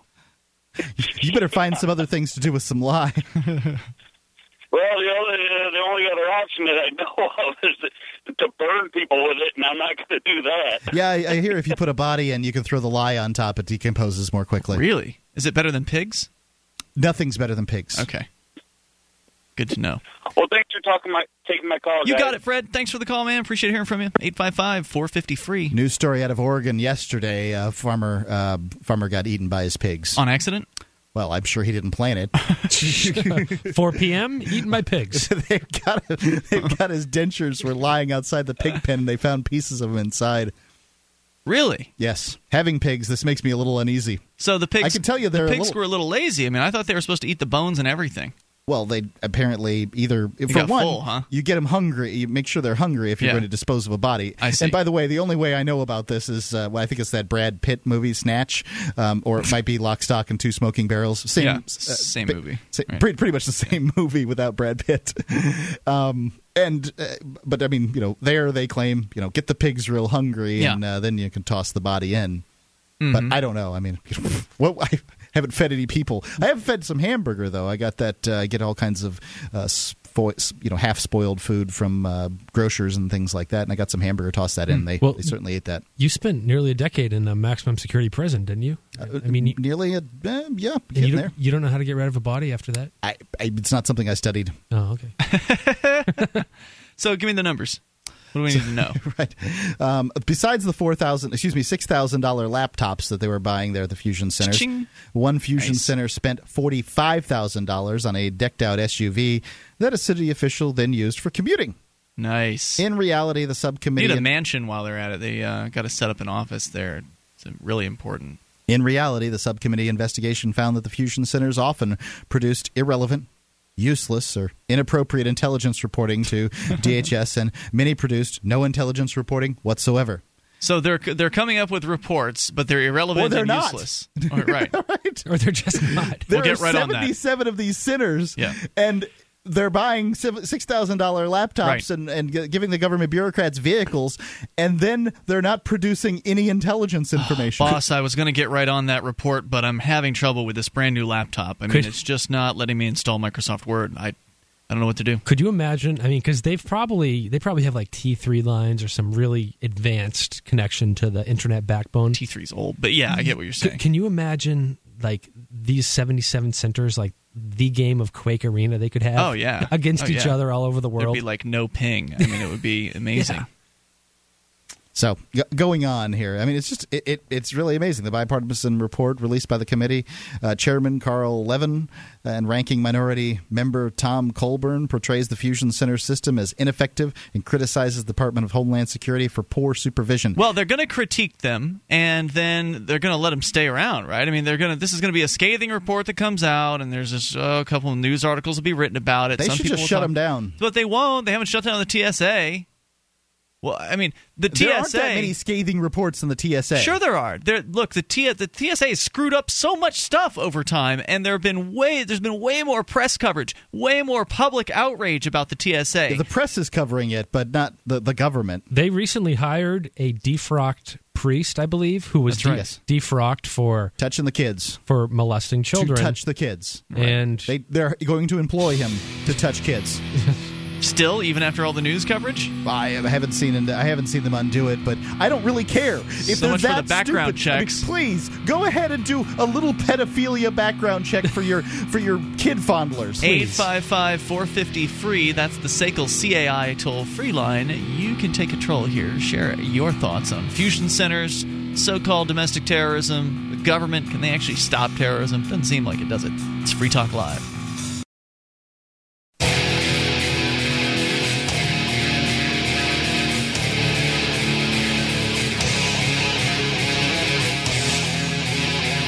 You can take control of the airwaves. Toll free, 855-450-FREE is the number for you. 1-855-450-3733. Here with you tonight, it's Ian. And Bradley. And Mark. By the way, you can join us over on our website. If you like the show, you like the site, you like the fact that you can get interactive with other Free Talk Live listeners there, you like all the features that we give away to you, then please do shop with us. You can do that by going to shop.freetalklive.com. And when you enter through... shop.freetalklive.com. When you enter the various different websites that are linked there, like Amazon or Newegg, when you enter those sites, then anything you buy, Free Talk Live will get a portion of the purchase price. It's generally true. There's some exceptions. Like I just learned that Newegg, apparently if you order one of their gift cards, we don't get any money off of that. But we do get money on gift cards at Amazon. So at Amazon, it's pretty much anything that you order. At Newegg, on and off. Can you say Christmas gifts? Yeah, exactly. Amazon holiday season. Cards. Holiday season is approaching, and whether you know what somebody wants or you don't, Amazon's got what you're looking for, whether it's a gift card or the actual item that you know that you need to get. You can go to shop.freetalklive.com and do it sooner rather than later. Get it done and get it over with. And Free Talk Live will benefit when you enter through shop.freetalklive.com. And in fact, there's a new Amazon banner, and I know I'm not a graphic designer, it's not the best one, but it's better than the old one. And it's up on closer to the top of our website now, too, so it's an additional way for you to get in is right through the banner on the right-hand side of freetalklive.com. But that will only take you to the U.S. site. If you go to shop.freetalklive.com, you'll have access to Amazon Canada, Amazon UK, as well as Newegg Canada. So keep that in mind, too. Shop.freetalklive.com. Great way to support this program. Coming up, more news about the NDAA. Brad is going to share that with us. I think it'll tie in well to this discussion about the fusion centers, these federal government programs that have supposedly been created to interface the federal government more effectively into the Department of Homeland Security with local police departments and state agencies. And turns out it's just another mess of bureaucracy, huge amounts of waste, thousands upon thousands, if not millions of dollars being spent on things that arguably that they don't really need, like a $6,000 laptop. It's a lot for a laptop. You can go to Walmart right now or any other store. $600 will get you a great laptop. That's right. A $600 laptop is a decent laptop. A $250 laptop is a cheap laptop, but it'll work. Come on, guys. We're talking about Homeland Security. We can't. Right. They need the best. We can't spare any expense. I don't know where they found a $6,000 laptop. I mean, when Sam moved here, he had this giant laptop computer that was the biggest. It was like a 21-inch laptop. It's the biggest thing I've ever seen. I've never seen anything like it. He brought it camping with him. It was ridiculous. I don't think that thing was $6,000. Was he doing graphic editing while he was camping? He was doing video editing on this laptop. But he got it originally from his telecom. You know, he was some high-paid telecom guy, and I think he got it through his company there. Oh, cool. Yeah, I'm looking over at Alienware. They're one of the more fancy laptop manufacturers, and their top-of-the-line laptop's only $2,000. Jesus. That's 3 times as much as their top-of-the-line laptop there. Well, they probably can survive a nuclear explosion. Oh, no, I take it back. They have one that's $3,000. This is Alienware. And yeah, those are high-end, that's right? That's like, you know, the baddest laptop that you could probably get. It's just fancy Dells. Weren't they talking to you at one point about doing some advertising? Yeah, I don't think it's going to work out. I just can't get it back on the phone. Ah, darn it. Yeah, maybe one of these days. Yeah, sounds pretty awesome. So going on here, I can't justify spending that kind of money on a laptop, especially if you knock over a drink on it or something like that. I mean, well, plus you'll never get any work done because you buy playing games. An Alienware, you're going to LAN parties. You'd be going to the Fusion Center down in Boston. Wait, is that a LAN party? Well, that'd be a cool name for a LAN party. The Fusion Center. It's a. He's wrapping back in the conversation and trying to get back on subject here. Okay. All right.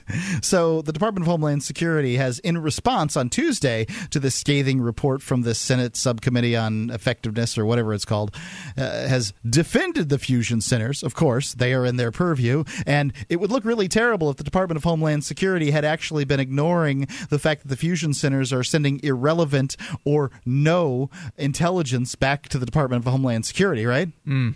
And I'm sure that's exactly what was going on is, you just ignore that stuff from the fusion centers. It's stupid. But they defended the fusion centers, saying the Senate investigation relied on out-of-date data. The Senate's investigators examined fusion centers reports in 2009, 2010, looked at activity, training, policies over 9 years, according to the report. So I guess 2009 and 2010 data on a report released earlier this year is old. Things are different now. By government standards, this is new. Things are different now. They worked out the kinks. I haven't heard anything that a fusion center's done in the last 2 years. No, actually, it's been pretty much all of the scary stories were much more than 2 years ago. Right. I mean, most of the time they've gotten stomped on every time they've put out something where they said, "Watch out for people with Ron Paul bumper stickers. They're terrorists." Yeah, they get made fun of quite a bit. The statement also said the Senate investigators misunderstood the role of fusion centers. These are places where government bureaucrats actually do go to play solitaire, which is to provide the state and local law enforcement analytic support in furtherance of their day-to-day efforts to protect local communities from violence, including that associated with terrorism. Brad, during this time, you actually were a local law enforcement officer. Did you find analytic support furthering your day-to-day efforts in protecting local communities from violence, including that associated with terrorism? Ever heard of a fusion center? Well, I stopped getting the updates when there was a bunch of federal marshals at Murphy's Tap Room, and I was there one night because there was some guy who moved to New Hampshire, and he was threatening to cause harm to government officials. But after that, I stopped receiving, after the federal marshal saw me there, I stopped receiving the updates, but I never read anything that I found to be remotely interesting, and it basically... these updates say, for official use only, don't forward. But, I mean, come on. I mean, it wouldn't make any difference whatsoever if you let the world know that chlorine is dangerous. The DHS statement also said that all the questioned expenses were allowable under the rules. Yeah, that's the problem. It's okay to get $3,000, $6,000 laptops. Those are the rules. It's legal. Yeah. And we're just following orders. There is something out there, a phenomenon. I don't know if everybody knows this, but I've certainly known it my whole life, is that these government agencies get their funding at the for an annual sort of situation. So at the end of the year, if they don't spend all their money, then they have to take a smaller budget the next year. So they budget however they budget through the year, and then in that last month they'll buy everybody desks or something like that, or a new $4,000, $6,000 laptop. If they have money left over, that's exactly where it came from. If they have money left over, they're doing it wrong. Yeah, exactly. And what do they do with the old stuff? Well, you get to take it home. I don't know what they do with it. You get to take it home. In the Navy, people have talked about them just throwing tools, brand new tool sets over the edge. That's true, but that's because they're in the Navy and they can't really go home at that moment. But if you're working for a government office and you get a brand new chair, something's got to be done with that old chair. And which is probably only a year old at that point, and the top-of-the-line chair that was ordered last year. I have lived with two women that worked for state and city, county organizations, mm-hmm. and at no time did either of them get free things to take home. They don't have the federal budget. Okay. It's not the same. They're either not as high-ranking, they're not high-ranking enough to be able to get the to get an office chair? To get the perks. But I would say it's probably more like because it's the state governments can't print out money like the feds can. Yep. Okay. By the way, I did do a little digging here. Newegg.freetalklive.com. Highest priced laptop on Newegg is an HP EliteBook for $4,684. Wow. We're getting closer. And if you actually look on the left-hand side of the site, because Newegg's got one of the most useful features of Newegg is that you can sort the search results by whatever factors you want. So you can sort by price. Let's see. They actually have one here listed for more than $5,000. It is actually a $6,441 laptop, but it's out of stock. So I guess all the government agents bought them up. They just bought them up. It's the end of the fiscal year, you know. They got to get. It's made out of gun metal. What? Gun metal. Panasonic makes these laptops called Toughbooks. Toughbooks, yeah, and that's what. You drop it off a building or something like that, right? Yeah. Run it over. That doesn't sound like a good idea. It's a tough book. Under any circumstances. They're built for that. Yeah, I mean, you could spill coffee on it, no problem. What do those things cost? I bet it's several thousand. Oh, yeah, they're way up there. They're way up there. So there you go. More statistics, Mark. Anything else you want to share about this fusion center thing? Yeah, just saying that the report challenged the value of the training and much of the information produced by the centers. It said the DHS analysts assigned to the fusion centers received just 5 days of basic training for intelligence reporting, and that they received an array of. You're an expert now. And you've been through our week-long course here at the fusion center. So. Yeah, that's right. They're going to keep you safe, America. I mean, does anybody really believe that? Anybody? Do you really still listen and believe them when Barack Obama or Mitt Romney are saying things to you like, it's my responsibility as president to keep you safe? My solemn duty. The government is going to keep you safe. We've got experts on the job around the clock. They're looking at statistics, reports. They're printing things out. They have really expensive equipment. You think that's going to stop somebody from going and building a bomb and setting it off at your local mall or sporting event? No. In no way, shape, or form. Hour 3's next. You can take control. 855-450-FREE.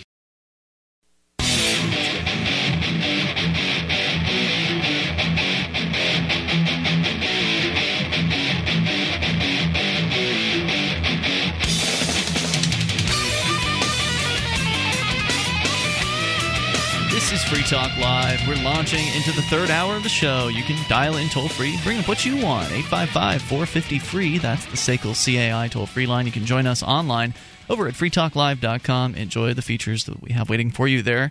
You can actually control the content, submit what you want. You find something online that you think is fun, interesting, useful, outrageous, whatever you think our listeners and we would enjoy, you submit it over as show prep at freetalklive.com. It will then appear on the upcoming stories page. And when you go to freetalklive.com, clicking the upcoming stories page is one of the most important things you can do on the site, because everybody that submits things to the site, they go to the upcoming stories page first. They then wait on the upcoming stories page until they receive enough votes to be promoted to the front page and the top of the website. So the upcoming stories page is where all the first action has to happen in order for something to get out of that page and be seen by more people. So go and get interactive. You can submit stories. You can vote on them.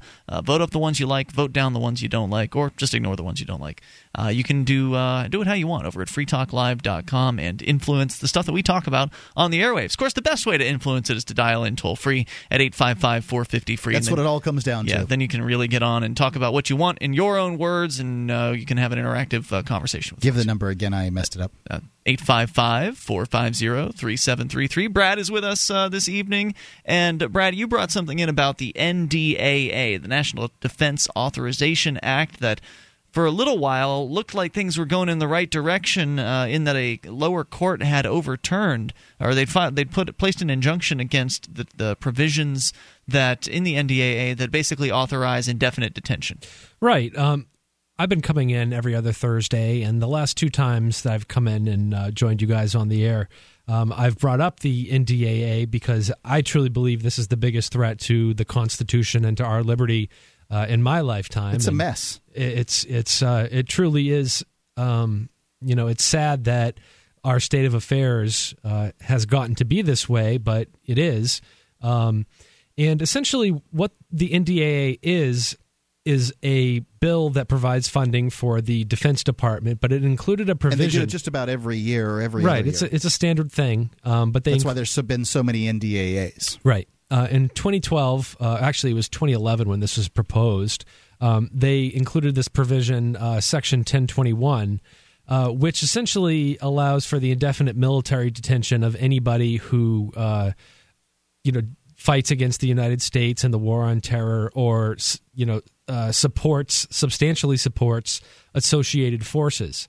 And what happened was a bunch of journalists sued in order to stop this because the law is so vague as to what substantial support. Right. Yeah, what's that mean? Right. I mean, I brought this up last time on the air.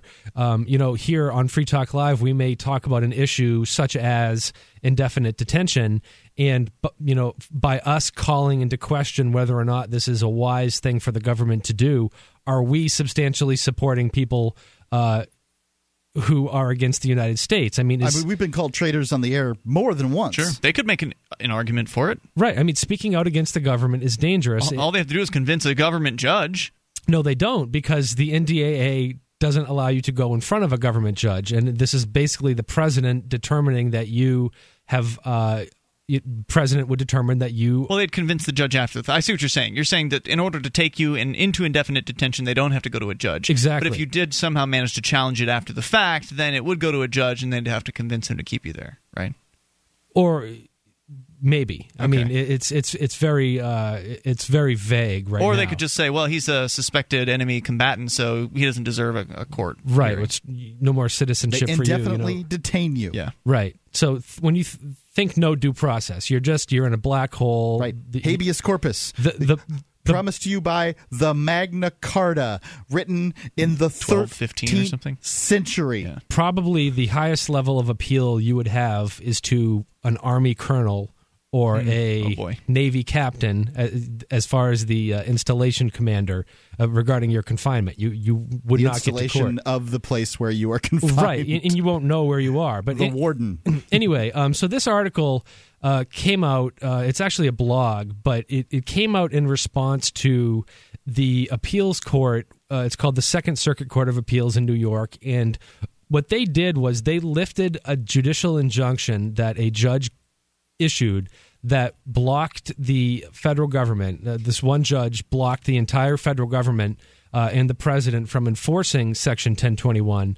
And her reasoning was what you were talking about, was this phraseology, this right, nebulous no one knows. Concept of what is this support, what is substantial support. Or right, and these journalists would go over and they speak to people whom the government terms as terrorists. Right, on 60 Minutes last week, this gal who had been kidnapped in Egypt, I can't remember her name, I don't know these reporters' names, and I'm sorry, but she interviewed some guy from the Taliban in a vehicle and had his face, changed with some kind of beard and, changed his voice or whatever.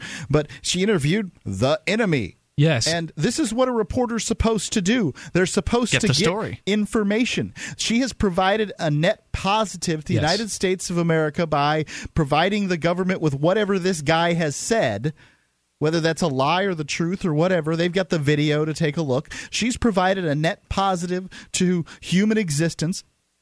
And I don't. But the argument the state would make is that she has provided the terrorists an outlet for their spreading their propaganda. Well, they certainly could. Therefore, it's substantial support. Take her away. That's what the journalists are afraid of. Yeah. I would say that the fact that there are people willing to risk their lives to put themselves in situations to speak with people who do things that are could be classified as against the United States or classified as violent.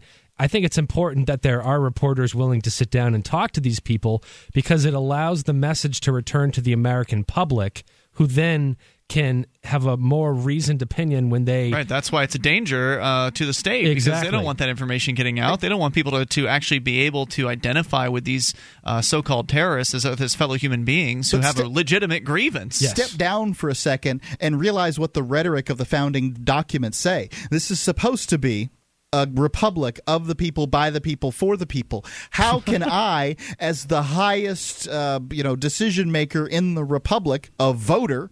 How can I make the proper – I'm only talking about their rhetoric. In theory. Yeah. How can I make the proper decision on who's supposed to be the commander-in-chief and who's supposed to be my senators and representatives if I don't even know all this information? How can I possibly make an informed decision if the government has everything secret? You can't. And that is why it doesn't matter anyway. It's only Romney and Obama. Yeah, so what are you going to do? Well, there's some third party people. It's true. Vote for him. It's true. So let me. Gary Johnson probably make a better president than any of them. I agree with you. I'm just telling you what their perspective is, right? Let me start into this. They would like you to believe it's only Romney and Obama. The appeals panel undermines free speech victory over NDAA. The government is still allowed to lock up American citizens indefinitely inside military facilities, thanks to a ruling this week by a panel of 3 Second Circuit appeal judges who granted a stay against a lower court ruling that a controversial section of the National Defense Authorization Act is unconstitutional. Soon after the law was signed on New Year's Eve last year, it was challenged in federal court by 7 journalists and activists, including Chris Hedges, Noam Chomsky, and Daniel Ellsberg, who argued that the vague and sweeping language of the law violates their freedom of speech and right to due process. Judge Catherine Forrest agreed and struck down the law in a lengthy opinion last month, but government lawyers immediately sought and received a temporary emergency stay on the ruling. This lady's never going to get a promotion. Well, I mean, as we talked about last 2 weeks ago, she was appointed by Obama. She was appointed by President Obama. Yeah. So this is someone who probably didn't make this decision himself. I mean, she's just a lower court judge, right? Well, typically what happens is the highest ranking senator from the party that the president is a member of gets to make suggestions. It's some sort of senatorial privilege. And then typically, they're appointed. Same thing for federal marshals, the U.S. Marshal, the senior senator does the same thing. But this judge, appointed by President Obama, put an injunction in place to stop the government from doing this, and this article continues on about how they lifted it. And she stopped him for what, about 2 weeks? About 2 weeks. Because it's back. 855-450-FREE, that's the SACL CAI toll-free line. And will it go to the Supreme Court? We'll find out. More coming up. You can take control, share your thoughts, bring up anything, Free Talk Live. The 3 most important things you can do for Free Talk Live are, 1, share 1 episode a week on Facebook or in some other social networking site. 2, buy the things you buy online through shop.freetalklive.com. 3, give $5 a month to the AMP program. You like your friends, you like Free Talk Live, like your friends enough to share something you like with them. Help Free Talk Live get into more ears. Podcast listeners are the most important area of growth for Free Talk Live. Please share 1 episode a week on Facebook.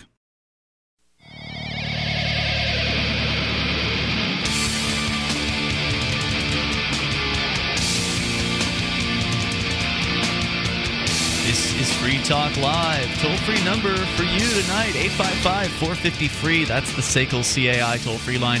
You can join us on our website, freetalklive.com. We give you all the features, and you can enjoy them on us. If you like the show, though, and you want to help support Free Talk Live, you can go to promote.freetalklive.com, and you'll find different things like web graphics and free bumper sticker. There's a bunch of different stuff there that you can utilize to help get Free Talk Live into more ears around the country and around the world at promote.freetalklive.com. Free Talk Live is brought to you by the Free State Project. Your best chance at achieving liberty in your lifetime, you got to get together with other people that think as you do.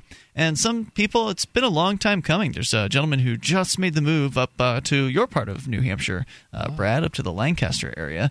And he's been planning this move for probably about a decade. Oh, Kevin. Yeah, Kevin. Yeah, Kevin's awesome. Yeah, nice guy. He's been one of those guys that's been hanging out on the forums for many, many, many years.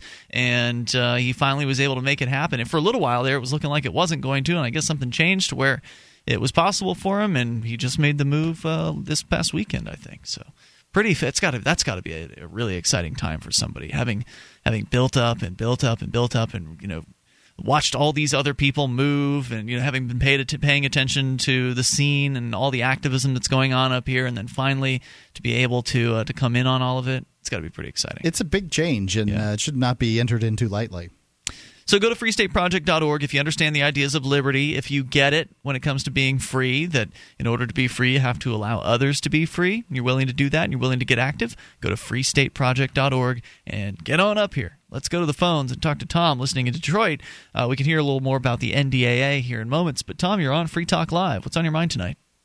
Hey, guys. Hey, this is the first time I've watched you on the LRN video streaming, which is kind of neat. Very good, sir. I'm working on my computer, and I've got you guys going in the side here and listening to you. But anyway, first off, I'm sure, I don't know, maybe you guys watched the debate last night? Hell no. Nope. Nah. Okay, well, I did just for curiosity. I'm 51 years old, and in the past, I just never watched any of it. But I just wanted to see what took place, and of course, they both sounded exactly the same, in my opinion. Oh, sure. And I'm going to throw a curveball at you. I've been a libertarian if I ever voted, because, again, as some of my friends have said, voting is immoral, which I tend to agree. But anyway, if I did vote, I would vote libertarian to at least get the numbers up. I knew they would never win. But this time, and everyone I've talked to, and they all think I'm a little bit loony, but everybody I've spoken with, I say vote for Obama. And they say, why? Okay. Yes. And they say, what are you, nuts? I said, listen. We need to drive this bus off the cliff. The bottom line is right now, you guys obviously are familiar with the QE3 that just took place. They're diluting our currency again. This is quantitative easing 3. It's actually could be called quantitative easing infinity, because it is an influx of $40 billion into the economy through the purchase of distressed mortgages from banking institutions through the Federal Reserve. But isn't the suggestion in your statement that somehow Mitt Romney won't be driving the bus off the cliff? Well, my worry is, and I am super invested right now in physical silver and in the commodities, and I'm hedging myself with also a put in the commodities. We're not going to get into all that, but anyway, my worry is that if Romney gets elected, it will make people think again that okay, we might just have a chance, and it just puts it off. And my worry is this: I keep saying I'm 51. I look back. I'm from Germany, and I look back at my relatives, and I look at videos or movies or things that we see where people are very old. When a war or a depression happens, and the old really suffer. And I don't want to wait until I'm 75 or 80 until the poop hits the fan. I want to get it done now. And if we vote for Obama, we're off the cliff faster. Well, I've got to say that this is, this is what voters do, right? They vote their interest, because what you're claiming is what the motive behind your vote is suffering for people. And what your claim is that the suffering is going to come earlier, it's going to come later, but we don't know. So your vote is for sooner suffering, and I can't vote that way, man. That's just wrong. But it's going to happen. It's inevitable. It's inevitable. I'm sorry. Well, some people might come to the ideas of liberty and see what is coming down the pipe if they're given more time to find this out, and you're taking that time away from them. Well, tell me a little more, Tom, about what is it you see happening exactly? When you say going off the cliff, I mean, give me more. What does that mean? All right, well, again, with the quantitative easing 3 now, and maybe 4, or who knows what, or they claim that they're printing up $40 billion a month. Right. I'm in the circle a little bit of some very knowledgeable people that are retired and paid attention and literally read the papers and information from around the world, whether it be Israel or China, or they have all day to do this, and it's amazing the facts that I've learned. And the world right now is heading for a collapse. It's coming. We are so far, everyone, the socialism has just taken us to the brink. So we need to get it over with. I don't want to suffer. And here's the other thing that I really wanted to talk about. On the same vein. Well, in a moment, you can get to that in just a moment. But I still, you know, the suggestion being that somehow Romney is going to stop the flow of blood a little bit, or that you believe that people believe that about him, and that's why you're advocating Obama. You don't really think that, right? Like, you don't think that Romney is in any way, shape, or form going to slow this down, or would somehow stop QE3. No, he's just going to. What's going to happen is perhaps the Republicans and some of the business folks are going to feel a little bit more at ease. And things are just going to be, they're going to be postponed again. And things will pick up. And just like, you know, here, I'm going to give you one. Today, I get home, I get mail. I was unemployed for a while, and I was receiving unemployment. I know. But you know what? I paid into it. So you did. Yeah, it's insurance. I don't have any problem. So now, today I get to pay. Hey, I say take the money from the government. I mean, who cares? I like Rich Paul's viewpoint that if you can get these thugs to give you a check and you can use that check against them, there's nothing wrong with that. But here's the amazing part. In Michigan, we supposedly went over the numbers of the extended. It used to be like 99 weeks, and they cut it off. Well, lo and behold, right before the election today, I get mail that says, "Oh, you qualify again. Obama took care of you, and Obama sent you a check." Bush did it. It's just ridiculous, you know. So again, we're heading for the cliff. So but hold on. So we're heading for a financial cliff is the claim, and we don't know it. We just believe it, and I believe it with you. All right. Now, what your claim is that one guy will extend the period of time of the financial cliff, maybe beyond your death, maybe into your old age. We don't know, and the other guy won't. Is the suggestion? Now, yeah, he'll hasten it up. Your death is inevitable. Why don't you just go ahead and hasten it? No, this is listen. I'm on the prepper side. Okay, I hear you, but this is unfair to do to people. I mean, okay, so a vote's immoral if you have immoral intent, and you've got immoral intent. Why not go? Yeah, why not go all the way? Why not start snitching out on neighbors too? I mean, if you really want to crank up the police state, go to work for the government and really pump up the program. Stand by, Tom. We'll bring it back in a moment. You can bring it. Yep, hang on. 855-450-FREE. That's the SACL CAI toll free line. 1-855-450-FREE. You can listen to Free Talk Live on the radio, podcast, satellite, webcam, and our live streams. But did you know you can listen to Free Talk Live from any phone, anywhere? Add this number to your phone, 213-493-0308. It's a long-distance call, so make sure you're familiar with your phone's calling plan. The Listen Lines are airing the latest episode of Free Talk Live 24 hours a day, including our live shows. Call 213-493-0308. That's 213-493-0308.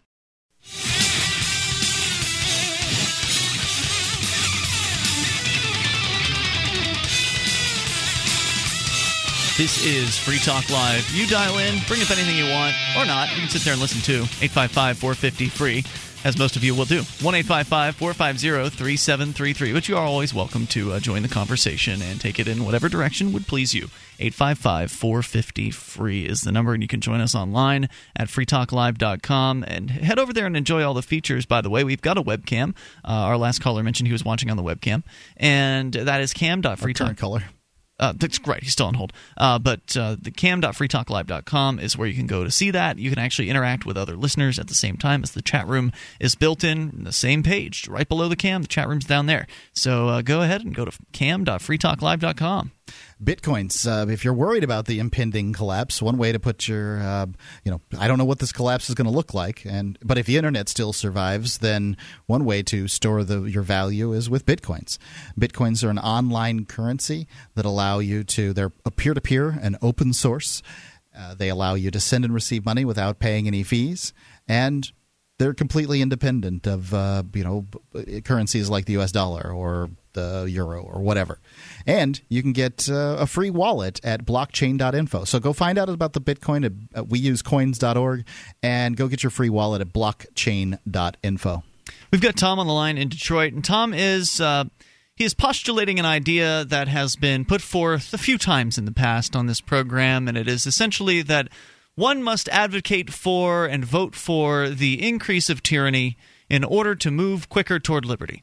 The suggestion being that, there may be something to this position, that as things get worse, people are more likely to discover the ideas of liberty, because if people are fat and happy and they're comfortable, then they're not so likely to actually do something. Even if they do know that something is wrong, they're not as likely to even know something's wrong. But if they finally do figure it out because, well, one of their loved ones has been aggressed against, or the currency has collapsed, or whatever traumatic, awful thing has happened, that therefore they'll be more likely to embrace the ideas of liberty, and by moving towards tyranny sooner, we'll move toward liberty sooner. That's basically the suggestion.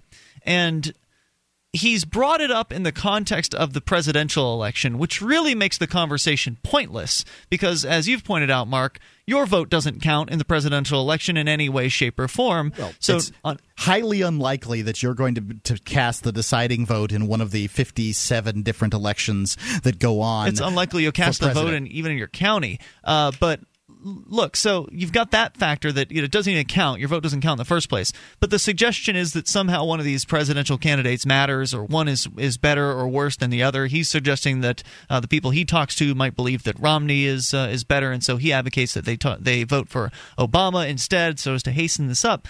But we had asked Tom right before we went to break, why doesn't he go ahead and snitch people out? I mean, if the idea is to make the state worse, so therefore people will come to liberty sooner, why not take some direct action? I mean, forget about this voting thing. You can't really do anything at a federal level with voting.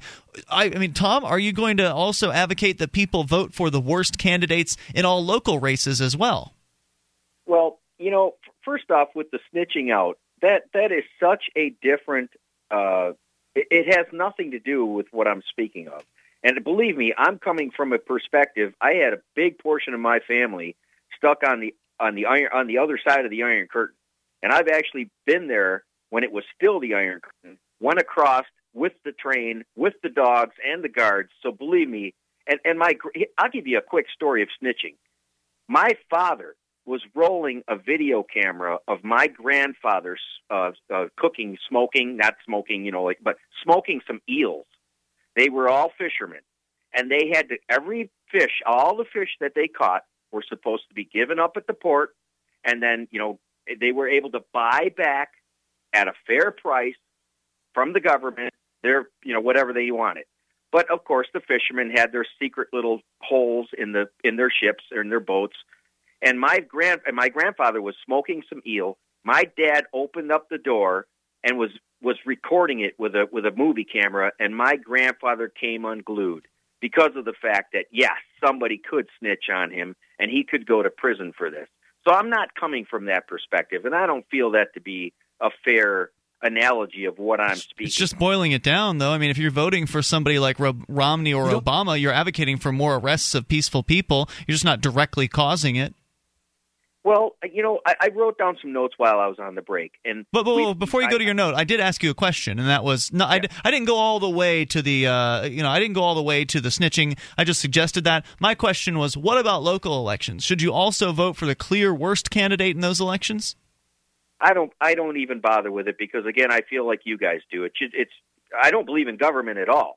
But you're advocating for people to vote for Barack Obama. He's not taking a very strong position here. I'm not saying what you would do. You're saying other people should do this because you believe that it would make things worse faster. So do you believe that's true on the local level as well? Should the worst candidates locally be voted for? No. I mean, again, I understand where you're going on this, but I really like to stick with this particular election. No problem. You move on then. And I want to actually say, just like your commercial just now on Bitcoins, and you mentioned preparing for the collapse. Why? Well, you were talking about it, I'm wrapping it in.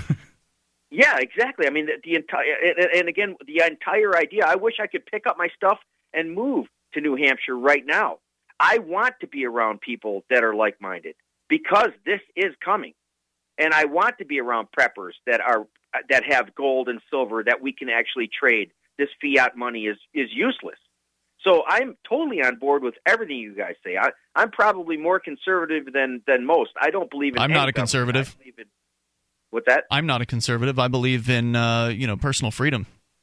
Right. Well, that I consider that to be conservative. I considered a conservative to be someone that It's exactly that, personal freedom. Most people who call themselves conservatives would not want personal freedom for other people because they might smoke some drugs or have some sex with somebody that they don't want them to have sex with. So you're saying that your kind of conservatism is socially conservative, or excuse me, not socially conservative, but socially liberal? No. No. I mean, I guess by conservative is whatever. The word's tough right now. No, I mean this.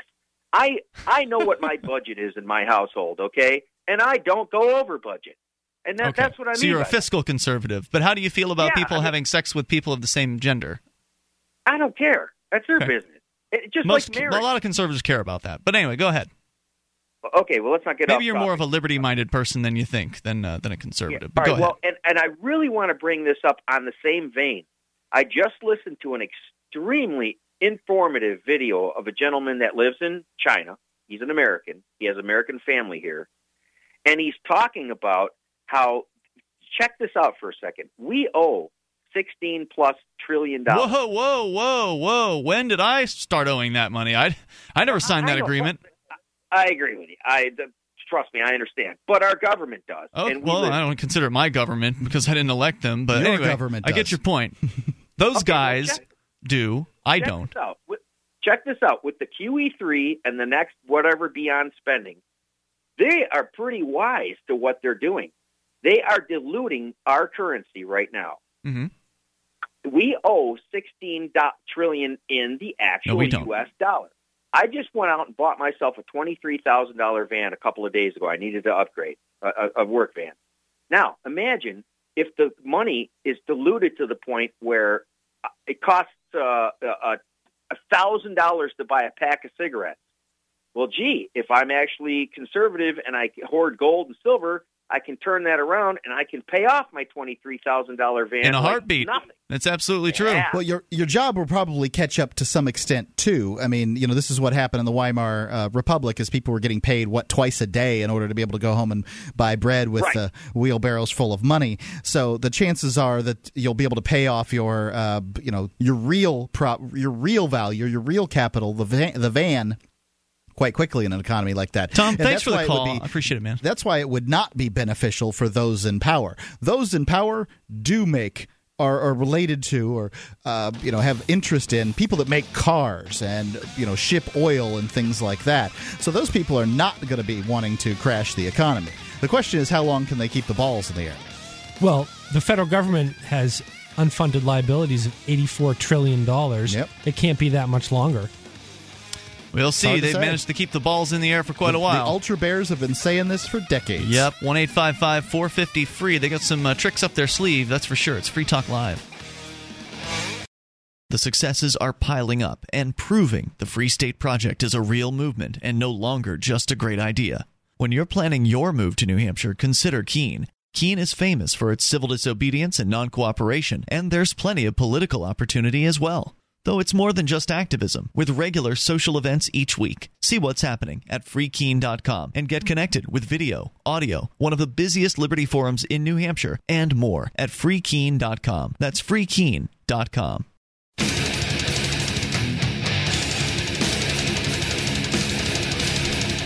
This is Free Talk Live. Toll-free number tonight, 855-450-FREE. That's the SACL CAI toll-free line, 1-855-450-3733. Joining you in studio tonight, it's Ian. And Bradley. And Mark. Don't forget, you can join us over on our website, freetalklive.com.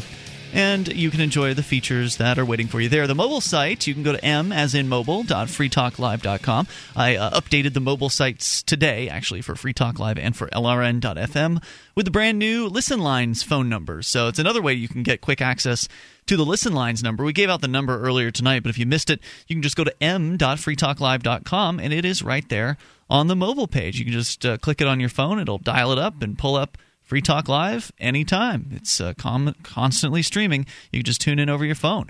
That's one of the ways to do it. Of course, the mobile site also has links to our broadband, midband, and narrowband versions of the show in streaming format, which, of course, will sound a lot better.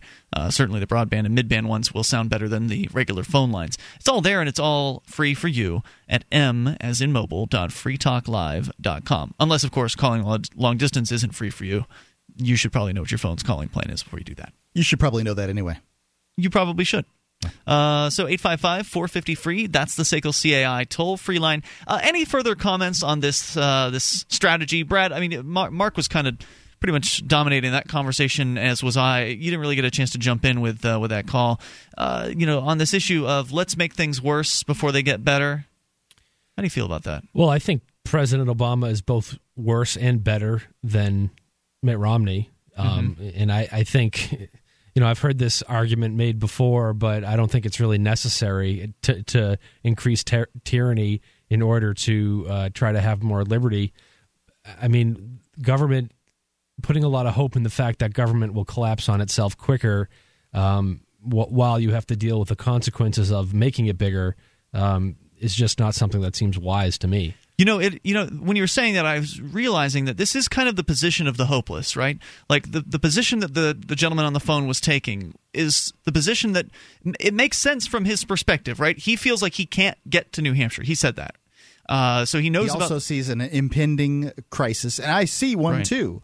And so he's of that perspective. He feels like he's stuck where he is. He feels like things are getting much worse, and he knows that votes are useless, certainly at the federal level. So screw it. Why not vote for the worst guy and bring on the end? We're screwed. Right. But we are not screwed here in New Hampshire because we have liberty-minded people moving here every single month to get active, to achieve more freedom in our lifetime. We've gotten people elected.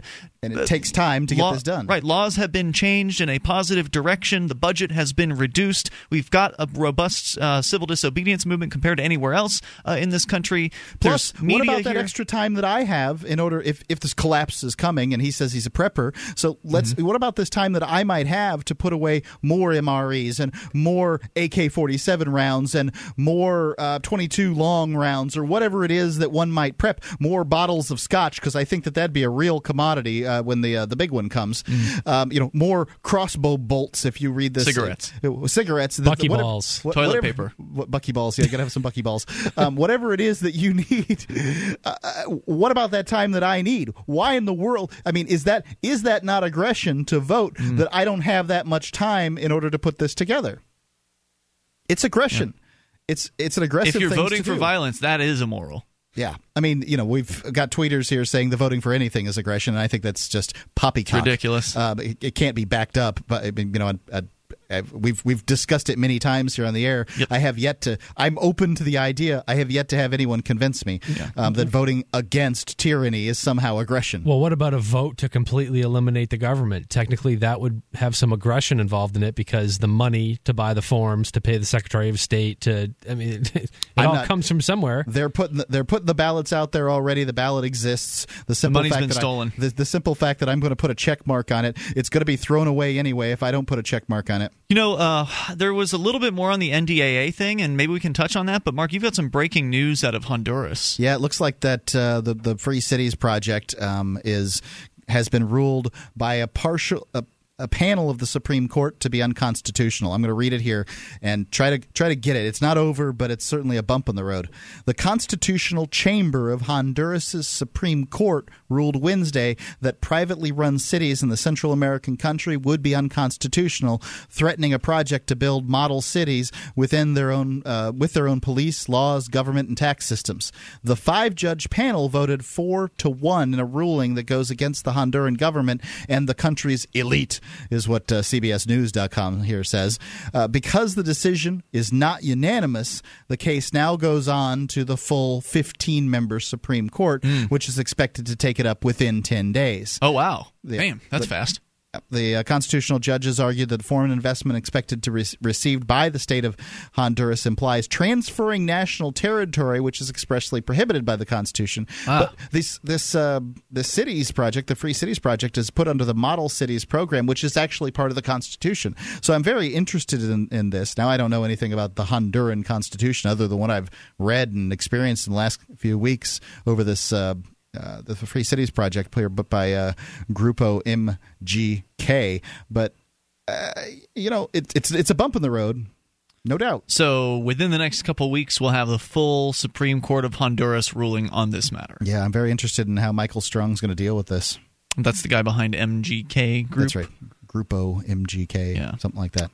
It's a great idea. I mean, for those that hadn't heard, to build a model city essentially, and have the government of Honduras, in this case, stay hands off. Yep. Basically building a Hong Kong is what his idea was, to build a Hong Kong of the West. Yep. A place that would use best practices from governments, here in the West, and use. It would have to be built to be attractive to people to come there, and because it's a risky endeavor right up front, and apparently it might not even happen at this point. It might not. This is the tough thing with the freedom. None of these countries want to give it up. I mean, here's some forest land that somebody's going to build a city that's going to bring jobs, prosperity to the nation, but oh no, it's bad. I mean, they're still misreporting this Guarafina thing, which is a non-indigenous group of people that they're calling indigenous, and claiming that this would be built on their land, which is going to be built nowhere near their land, according to Michael Strong, the guy who's in charge of this. So it's not, but this decision does not bode well for the full court. I guess we'll find out more in due time. So, Brad, anything else regarding the NDAA? Speaking of courts in this country, the NDAA just recently upheld by a panel of the appeals court. Yeah, this is and indefinite detention along with it. Just a few more paragraphs to round it out. This article again, it's a blog talking about the Second Circuit Court of Appeals overruling a federal court injunction that would prohibit the United States military from black bagging people and not bringing them to court. To go on, the appeals panel listed several reasons for granting the stay this week. Firstly, the explicit confirmation by the government in its motion for a stay that, based on their stated activities, plaintiffs, journalists, and activists are in no danger whatsoever of ever being captured and detained by the U.S. military. So the government's argument, I remember the concern from the journalists was that they might be arrested under the NDAA and held indefinitely because of giving substantial support to the so-called terrorists. That's the reason they filed this. And so basically the government's response was, oh, we wouldn't do that. Right. And just trust us. Well, the what's interesting, the next sentence says, that explicit commitment had been conspicuously absent in arguments before the lower court. The panel reasoned that although the NDAA allows for the indefinite detention of citizens without civil trial... So they didn't make that argument until they lost. Right. Mm-hmm. Although it allows for the indefinite detention of citizens without civil trial, it doesn't affect our rights because it says it doesn't. Let's go to the phones. We've got Jason on the line. Listen, just trust them. They're your government. Jason is listening in Charleston, West Virginia, to WVTS on FM. Hey, Jason. Hey, how you doing? Hey, what's on your mind? Hey, I just I heard you mention, I listen to the show off and on. I'm in law enforcement, and you were talking about New Hampshire. I just recently been on the website. I can't remember the website, but I believe it was maybe 100 reasons to live in New Hampshire. Oh yeah, Free State Project. Mm-hmm. Yes, it was impressive, and but my wife and I, our children are also homeschooled, and I know homeschooling's big in New Hampshire. But basically, just I was impressed with it. It's a great site, and then some of the reasons to live in New Hampshire. It was, like I said, it's good to see that there is a state out there that really tries, to give you a little bit of freedom. Yeah, they're not completely insane in New Hampshire, just a little bit. They're still hurting peaceful people. Their law enforcement officers are still arresting peaceful people, and I hope that you will have joined, if you haven't already, Law Enforcement Against Prohibition, and come out on the side of freedom. Please, come on up to New Hampshire. We need good liberty-oriented law enforcement here. That's for sure. And Jason, I wish we had more time to talk to you. Feel free to call in anytime. Appreciate hearing from you tonight. It has been Ian here with you. And Bradley. And Mark. See you tomorrow online in the meantime at freetalklive.com.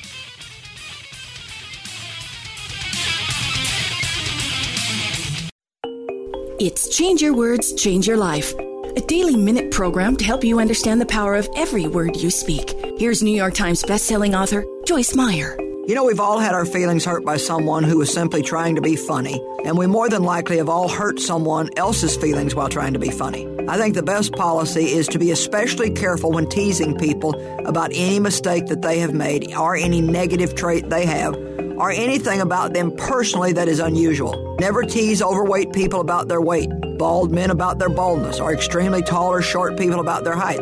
I can assure you that they are sensitive about these areas, and even if they laugh with you, it may hurt them deep inside.